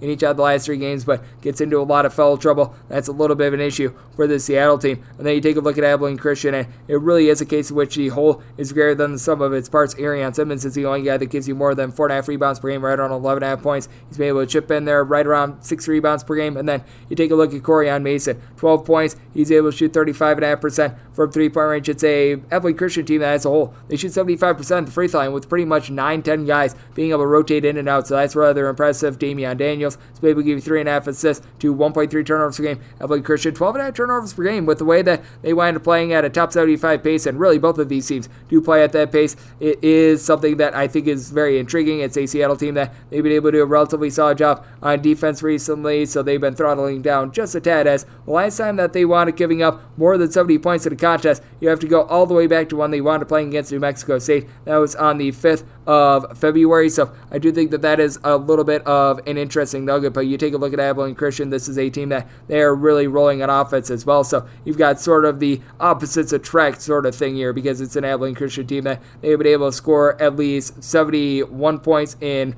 all but one of their games ever since the beginning of the month of February. As a result, set my total at a one forty and a half, and I did wind up saying Abilene Christian as a two and a half point favorite. eight eighty-three, eight eighty-four on the betting board. You've got yourself U C Santa Barbara and Long Beach State, as we've got the Big West semifinals out here in Henderson, Nevada, and you've got U C Santa Barbara finding themselves anywhere between a one and a half and a two point favorite. And your total on this game is anywhere between one thirty-nine and a half, seeing straight one thirty-nine out there as well. And this is a spot in which I did wind up setting my total at one thirty-six and a half. I'm diving under, and I want to make Long Beach State the favorite. With Long Beach State, I've been incredibly impressed by what I've seen out of the backcourt of this team. They are a team that they play relatively up-tempo. They're in the top sixty with regards to possessions per game, and they are also a bunch that, with regards to points allowed on a per possession basis, have been really improving. They were outside the top two fifty out of conference in conference. They've been more in the top one hundred up a new trayer, able to give you eight point five points, eight boards per game down low, along with the block and half per contest. But then Joel Murray along Collin Slater, they combined to be able to give you a little bit over thirty points, five point eight-ish assists per contest. Slater is able to shoot forty percent from three-point range. Both of these guys, along with their number three guard, that would be Mister Jaden Jones, are able to shoot above eighty-two point five percent at the free throw line. Jones is able to give you ten point five points per contest. Then you take a look at the flip side for this U C Santa Barbara team. Amadou Sow has been able to give you sixteen points, eight boards. He shoots right around thirty percent from three-point range, but he would be able to get quite a bit out of A J Mitchell along with Miles Norris. Both of these guys shoot right around thirty-five percent from three, and all three of these guys, Sow along with Mitchell and Norris, shoot above seventy-four percent of the free throw line. Santa Barbara as a whole, they are turning the ball over thirteen and a half times per contest, but they've been able to bottle things up a little bit more recently. You've been able to get some good defense out of this team as well. You can get a combined two and a half steals out of Calvin Weishart. Montage Pierre-Louis is a relatively deep Santa Barbara team, but it is also a Santa Barbara team that, outside of what you're able to get out of Miles Norris, who's able to give you five and a half rebounds per game, he's the only guy aside from Sal that's able to give you more than four point two rebounds per game. So I do think that that's going to be a little bit of an issue. I do think that Santa Barbara going to get a little bit out of sorts. I do think that they're going to return the ball for against a Long Beach State team that they don't necessarily do a tremendous job of being able to pickpocket, but I do think the Long Beach State gets revenge on the game that these two teams wound up playing in February. That was the game which Santa Barbara shot fifty-six percent from the floor. They wound up getting the job done by a count of eighty-four to seventy-one, and I do think that Long Beach State is going to be able to have a little bit more outside of Colin Slater at twenty-eight points. Really, nobody else did anything for this Long Beach State team, and they were dealing with injuries. Now they're a little bit healthier, so I am going to be willing to take Long Beach State on the money line. Semi total one thirty-six point five, so dive in under as well. Hawaii and Cal State Fullerton do battle, eight eighty-five, eight eighty-six.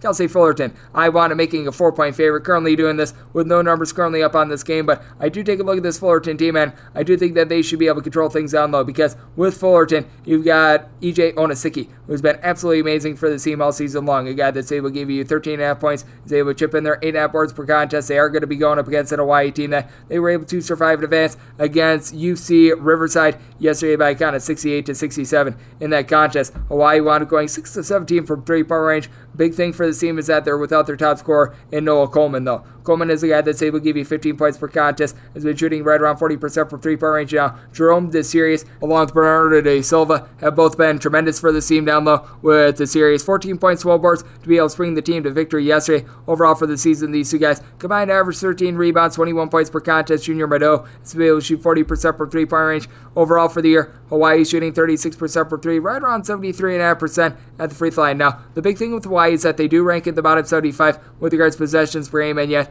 they are a team that they commit right around thirteen turnovers per contest. That's not necessarily too terrific. You do have a Fullerton team that they've been able to do a little bit better job of pickpocketing recently. Damari Milstead, who winds up coming in from San Francisco, is able to give you two steals per contest, shooting right around thirty-two point five percent from three, eleven point three points per contest. Now, it's a Fullerton team that they rank at the bottom fifty in all of college basketball in terms of three-point shooting percentage. You're only shooting as a collective right around thirty-one percent from three-point range, and you will note that this is a Fullerton team that they've really slowed down their tempo. They're right around two hundred eighty-six in all of college basketball in terms of total possessions per game, and it's been an interesting team on defense. They're right around one hundred fiftieth with regards to points allowed on a per possession basis. Why they rank at the top one hundred, but what I do think is going to be able to put this Fullerton team over the top is what you've been able to get out of Vincent Lee, eight point five points, six point five boards. He's been able to do a solid job down low, and now you've all of a sudden got a little bit more three-point shooting out of Jalen Harris. Harris is a guy that has been a little bit up and down this season. You take a look at his last five games, eight, eight, three, fourteen, and two points, but he's been able to shoot right around forty-two percent from three-point range, so I do think that his outside shooting going to be very key for Fullerton in this spot, and as a result, I did wind up saying Fullerton as a four-point favorite, with Hawaii being a little bit short-handed. Also did wind up making my total one thirty-two with a pair of teams that rank outside the top two fifty with regards to possessions per game. eight eighty-seven, eight eighty-eight on the betting board. Wyoming is going to be taking on Boise State out at the Thomas Mack Center in lovely Las Vegas. You've got Boise State find themselves between a two and two and a half point favorite. So on scheme is anywhere between one twenty-eight and a half and one twenty-nine. We've got the flipperoonie going on here. I set Wyoming as a two-point favorite, so I'm going to take a shot on them as a money line underdog. You've got a pair of teams that have been able to do a solid job of being able to play relatively controlled. Wyoming, though, they do a solid job with regards to their offensive efficiency. This is a team that they rank right around two hundred sixtieth with regards to total possessions per game. And then you take a look at Boise State. This is a Broncos team that they rank right around three hundred twenty-ninth with regards to total possessions per game, and Boise State has really been able to do a good job with their defense. twenty-second in the country with regards to points allowed on a per possession basis, allowing one more point per one hundred possessions when they're in a road and neutral court environment rather than when they are at home. And with Wyoming, they actually give up fewer points on the road than they do at home on a per possession basis, which I find that to be very intriguing. As a result, I did wind up setting my total more around a one twenty-six. You do have a Wyoming team, though, that I think they're going to be able to get the job done, because you do have a pair of guys, Graham Ike along with Hunter Maldonado, and these guys have really been able to take over the show for this team. They combine to be able to give you right around thirty-eight points per contest. Ike is able to give you nine and a half boards. Maldonado, six foot seven point guard that doles out six and a half assists per game. He does turn the ball for three and a half times per game, but Wyoming, they're in the bottom twenty-five with regards to fewest turnovers on a per possession basis. You've got a Wyoming team that shoot right around thirty-four and a half percent from three-point range. You're going to need Drake Jeffries to get going. Doesn't necessarily shoot the same on the road as he does at home. On the road, mid thirties three-point shooter, so a little bit of an issue there, but a guy that has been able to do a good job on the glass, four plus boards, and now for the team's last five games, really does not turn it over. And then you take a look at Boise State. This is a team that they've got a pair of guys in Emmanuel Aikot and Taysom DeJohnard that combine for twenty and a half points per contest, combined to shoot about forty percent from three-point range. Marcus Shaver Junior also shoots thirty-eight percent from three with right around fourteen points per game, but the free throw shooting of Boise State, that is an issue. They shoot sixty-four point five percent at the charity stripe now, but Leighton Armas is able to give you right around eight point five rebounds per game, gives you a block per game, so that's relatively rock solid. But the last time these two teams wound up playing, it was Wyoming who was able to get the job done. That was by a count of seventy-two to sixty-five in that game. You wound up having Boise State go six of twenty-four from three-point requirements despite turning the ball over just six times. They couldn't force any Wyoming turnovers either. I think that Wyoming is going to be able to play even up slash win the battle on the glass. I do think that Hunter Maldonado going to be able to go into takeover mode in this game as well. Set Wyoming as a two-point favorite. We'll take them on the money line, and I'm going to be taking a look at this total under. This is the last normal game on the Las Vegas betting board before we hit the extra games, as we've got eight eighty-nine, eight ninety on the betting board. It is San Diego State,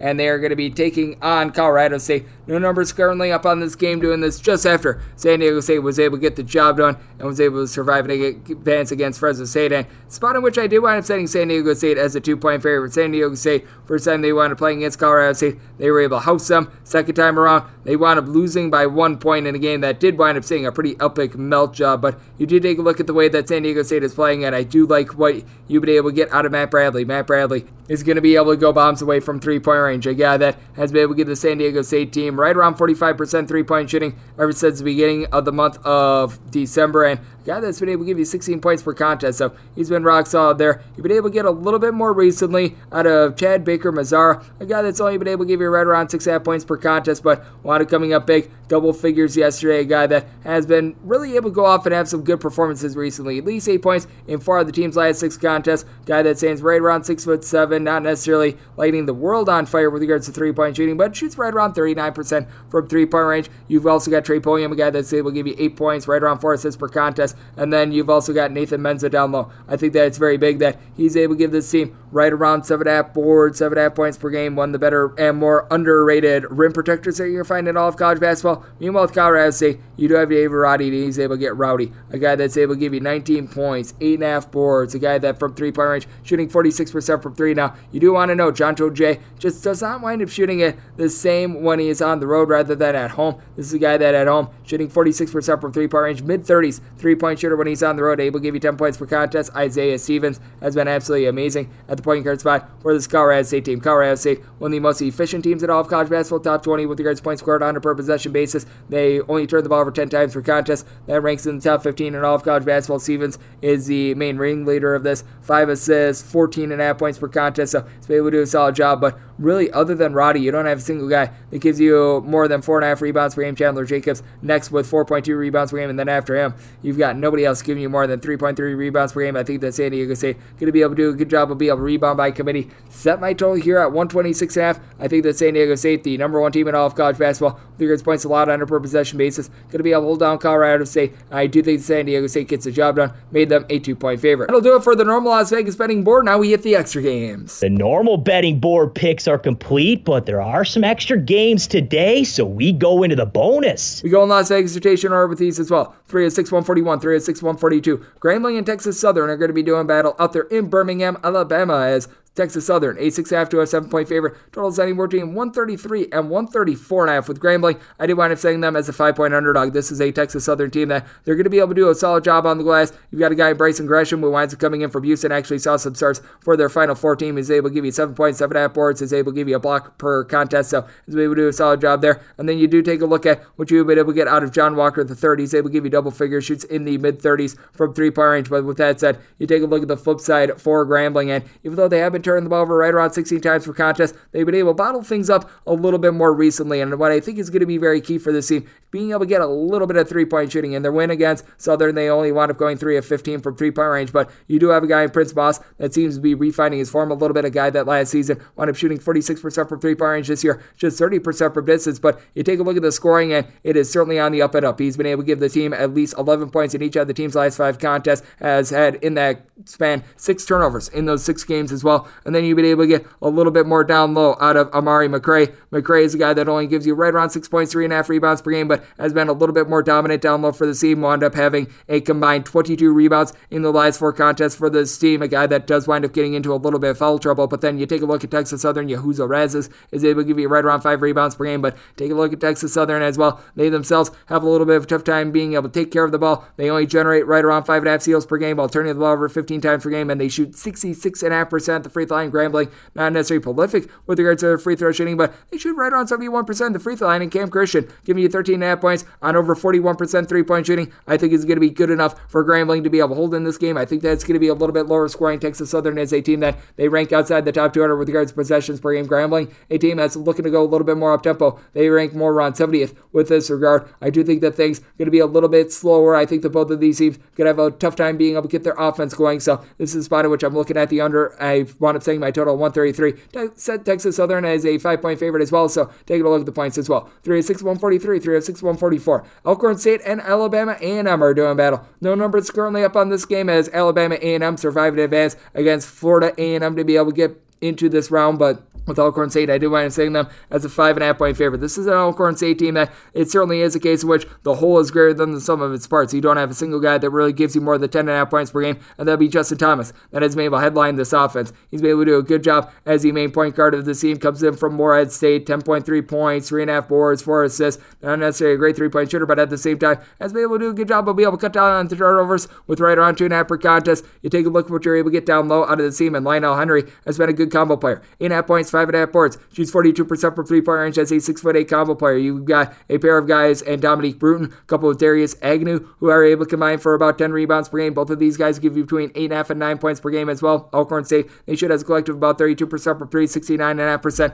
at the free throw line. And you really take a look at both of these teams, and both have been halfway decent on defense. It's been Alabama A and M, who's been a little bit more stifling, right around fifty-fifth in the country with regards to possessions per game. Elkhorn State, they rank more around two hundredth, but with this Alabama A and M team, it's a team in which you really have two guys that wind up scoring for you, and then from there you really don't get much else, as you've got Jalen Johnson coupled with Darius Hicks. These two guys combined to be able to give you thirty and a half points per contest. With Johnson, he's a guy that has been able to do a good job down low with seven rebounds per game, but he's the only guy on the team that gives you more than four and a half rebounds per game. You've got a pair of guys in Cameron Tucker coupled with Dallin Smith that both give you eight point one points and combine for eight and a half rebounds per game. And with Tucker, he does give you four assists per game, but it's an Alabama A and M team that they commit right around thirteen and a half turnovers per contest. They generate seven and a half steals per game, but they shoot twenty-seven percent from three-point range, thirty-eight percent from the floor. That's one of the worst marks in all of college basketball. I think that you get a little bit more of a grimy game, but I do think that you wind up getting a little bit of late-game fouling as well. I think that Elkhorn State as a collective is going to be able to come through in this spot, so that Elkhorn State is a five and a half point favorite, made by total one twenty-five and a half as well. We move on to three oh six, one forty-five, three oh six, one forty-six.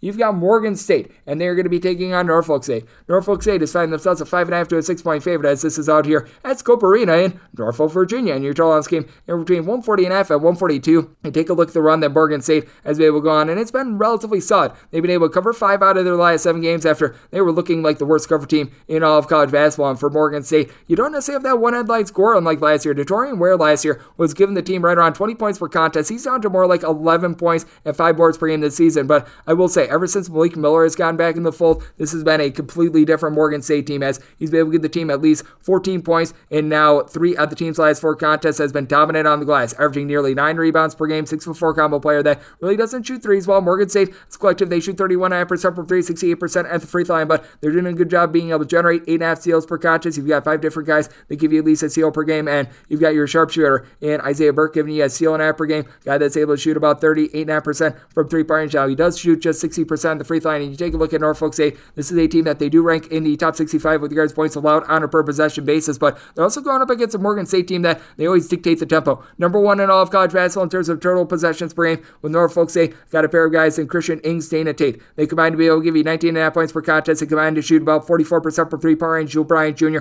coupled with Jalen Hawkins, have been able to combine for twenty-nine point five points per game. Bryant Junior, three point three assists, ninety-two percent free throw shooter, but Norfolk State, they do shoot just sixty-nine percent at the free throw line. They commit right around fourteen turnovers per game themselves. They do generate seven steals, so that's halfway decent. Chris Bankson, probably going to be the best pure low-post player in this game. eleven point three points, seven boards. He's able to shoot seventy-one percent from the floor. While he was at Little Rock during the two thousand eighteen nineteen season, led all qualifying players with regards to field goal shooting percentage. But I do think the Morgan State has been able to turn over a new leaf. This is a Morgan State team that they've really been able to push their offense seventy-six plus points in four of their last five games. Last time these two teams wound up playing, it was Morgan State who wound up getting the job done by a count of eighty-five to seventy-four. I believe that that was a neutral court game, and in that game, Norfolk State won just seven to twenty-five from three-point range. I think that they'll be a little bit warmer in this spot, but Morgan State won the turnover battle. I think that they'll do that once once again did wind up setting my total at a one forty-eight in this spot, so I'm looking at the over, with Morgan State being number one in regards to possessions per game, and I wound up setting Norfolk State as a four-point favorite, so taking a look at the points. We move on to three oh six, one forty-seven, three oh six, one forty-eight. N C Central and Compensated are going to be doing battle.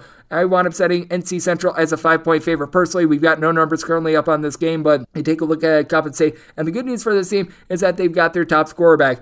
Jesse Zarzula, a guy that's able to give you fourteen point five points, three assists per contest. He's been back for this team for now just one game. He wound up returning in the game against Howard. Looked relatively pedestrian, though. He had eight points and wound up committing seven turnovers in a grimy game that they wound up pulling out against Howard by got a fifty-nine to fifty-seven. You got a pair of teams that they rank in the top forty with regards to total possessions per game. But for N C Central, I think that they're going to be able to do a relatively solid job on defense in this spot. It's a Compensate team that they're right around the middle of the country with regards to points allowed on a per possession basis, but thirteen more points per one hundred possessions. Give it up in road and neutral court environments rather than at home. And then you take a look at N C Central. It's a team that they travel relatively well with regards to home and road splits, more around one hundred sixtieth with regards to points allowed on a per possession basis. But what N C Central does a good job of is being able to generate turnovers. They get nearly nine steals per contest, and Eric Boone is a big reason why. This is a gentleman that has been able to give the team nine and a half points, four and a half boards, three point seven assists, chips in there two and a half steals per contest. It's an N C Central bunch that only shoots sixty-seven percent of the free throw line, more like thirty-three percent from three-point range. Randy Miller Junior along with Justin Wright have been the main headliners on this offense with twenty-five points per contest. You've got Wright shooting forty-four percent from three-point range, and then Chris Monroe, good versatile big man, ten point five points, six point five boards, thirty-six percent three-point shooter. So I do think that they are going to be able to get the job done, especially with having Tyree Corbett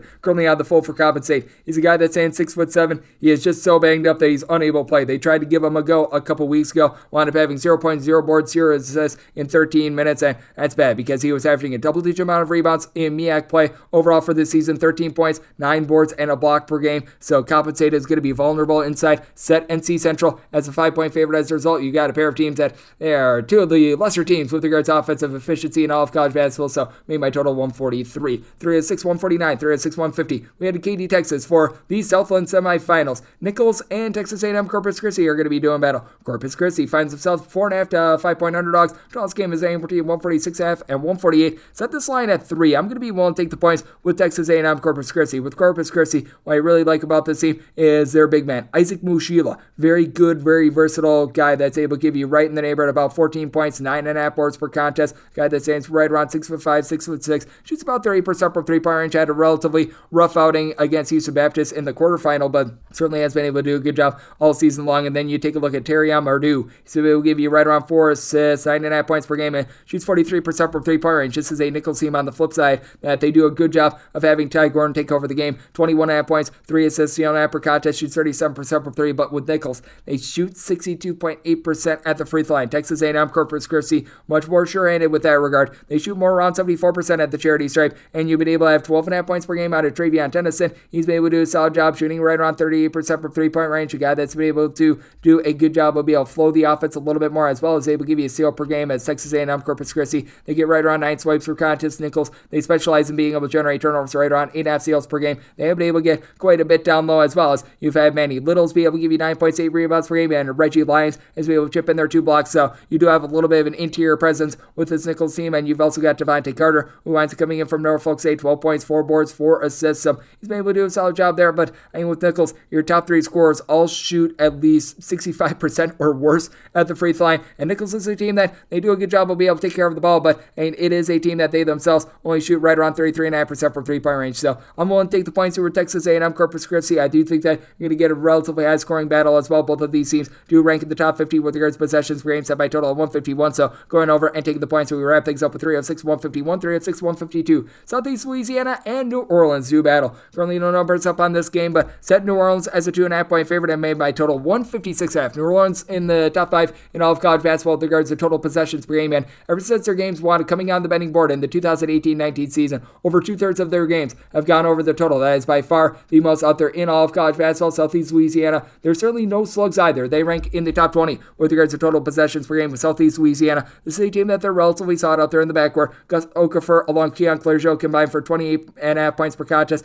Okafor chips in their six point five boards and a steal and a half per contest while shooting thirty-four point five percent from three. Clergeau shoots thirty-six percent from three. Both of these guys combined to shoot about eighty-one percent of the free throw line for Southeast Louisiana. They shoot thirty-six percent from three. three, seventy-five percent of the free throw line. They generate eight steals per game, but they also turn the ball over fourteen times per contest. You've been able to get quite a bit of something out of Ryan Burkhardt. Winds up coming in from North Florida, shoots forty-two percent from three with nine points per contest. But for New Orleans, your top two is a very good two. Troy Green along Derek Saint Hilaire. They combine to give you thirty-seven points per contest. Both of these guys shoot above eighty-three percent of the free throw line. They combine for five assists and nearly four steals per contest down low. It is a little bit more touch and go with this team, but Simeon Kirkland has been able to give you right around five and a half rebounds per game, has been able to do a solid job recently of being able to give this team a little bit more scoring, does a good job of being able to generate right around a steal per contest as well, shoots sixty percent from the floor, and then really been able to have Tyson Jackson be able to take over things as well. He's a guy that down low has been able to give you right around nine points, four boards per contest, but has really been able to do a good job recently of being able to give this team a little bit more pop out there in the post. He's been able to give you combined fifteen rebounds in the last three games. Daniel Sackey winds coming in from Valparaiso. He's been able to give you three assists, a guy that shoots in the mid-thirties from three-point range, and it's a New Orleans team that they generate eight steals per contest. They do a good job of being a rebound by committee, and they've got some of the best depth of any team in this conference. So set New Orleans as a two-and-a-half point favorite. Also did wind up making my total one fifty-six and a half, and that'll wrap things up for the Friday edition of Coast to Coast Hoops, now part of the VSiN family of podcasts. Big thanks to Jeff Parles. Does a great job over there at a numbers game in the VSiN Bet Center. He joined me in the last segment. If you like what you're hearing from this fine podcast, Coast to Coast Hoops, you're able to subscribe wherever you get your podcasts: Apple Podcasts, Google Play, Spotify, Stitcher, and TuneIn. If you've got a question, comment, segment idea, whatever you for this podcast, you have one or two ways we offer those in. First one is my Twitter timeline at G R Scorty one. Keep in mind, letters C M, they mean does not matter. So as per usual, please do send these into the timeline. And the other way is via an Apple Podcast review. If you rate this podcast five stars, it is very much appreciated. From there, you're able to fire in whatever you'd like to hear on this podcast. Five that five star review coming at you guys every single day throughout the college basketball season, and that means I'm coming at you once again tomorrow. Thank you so much for tuning in.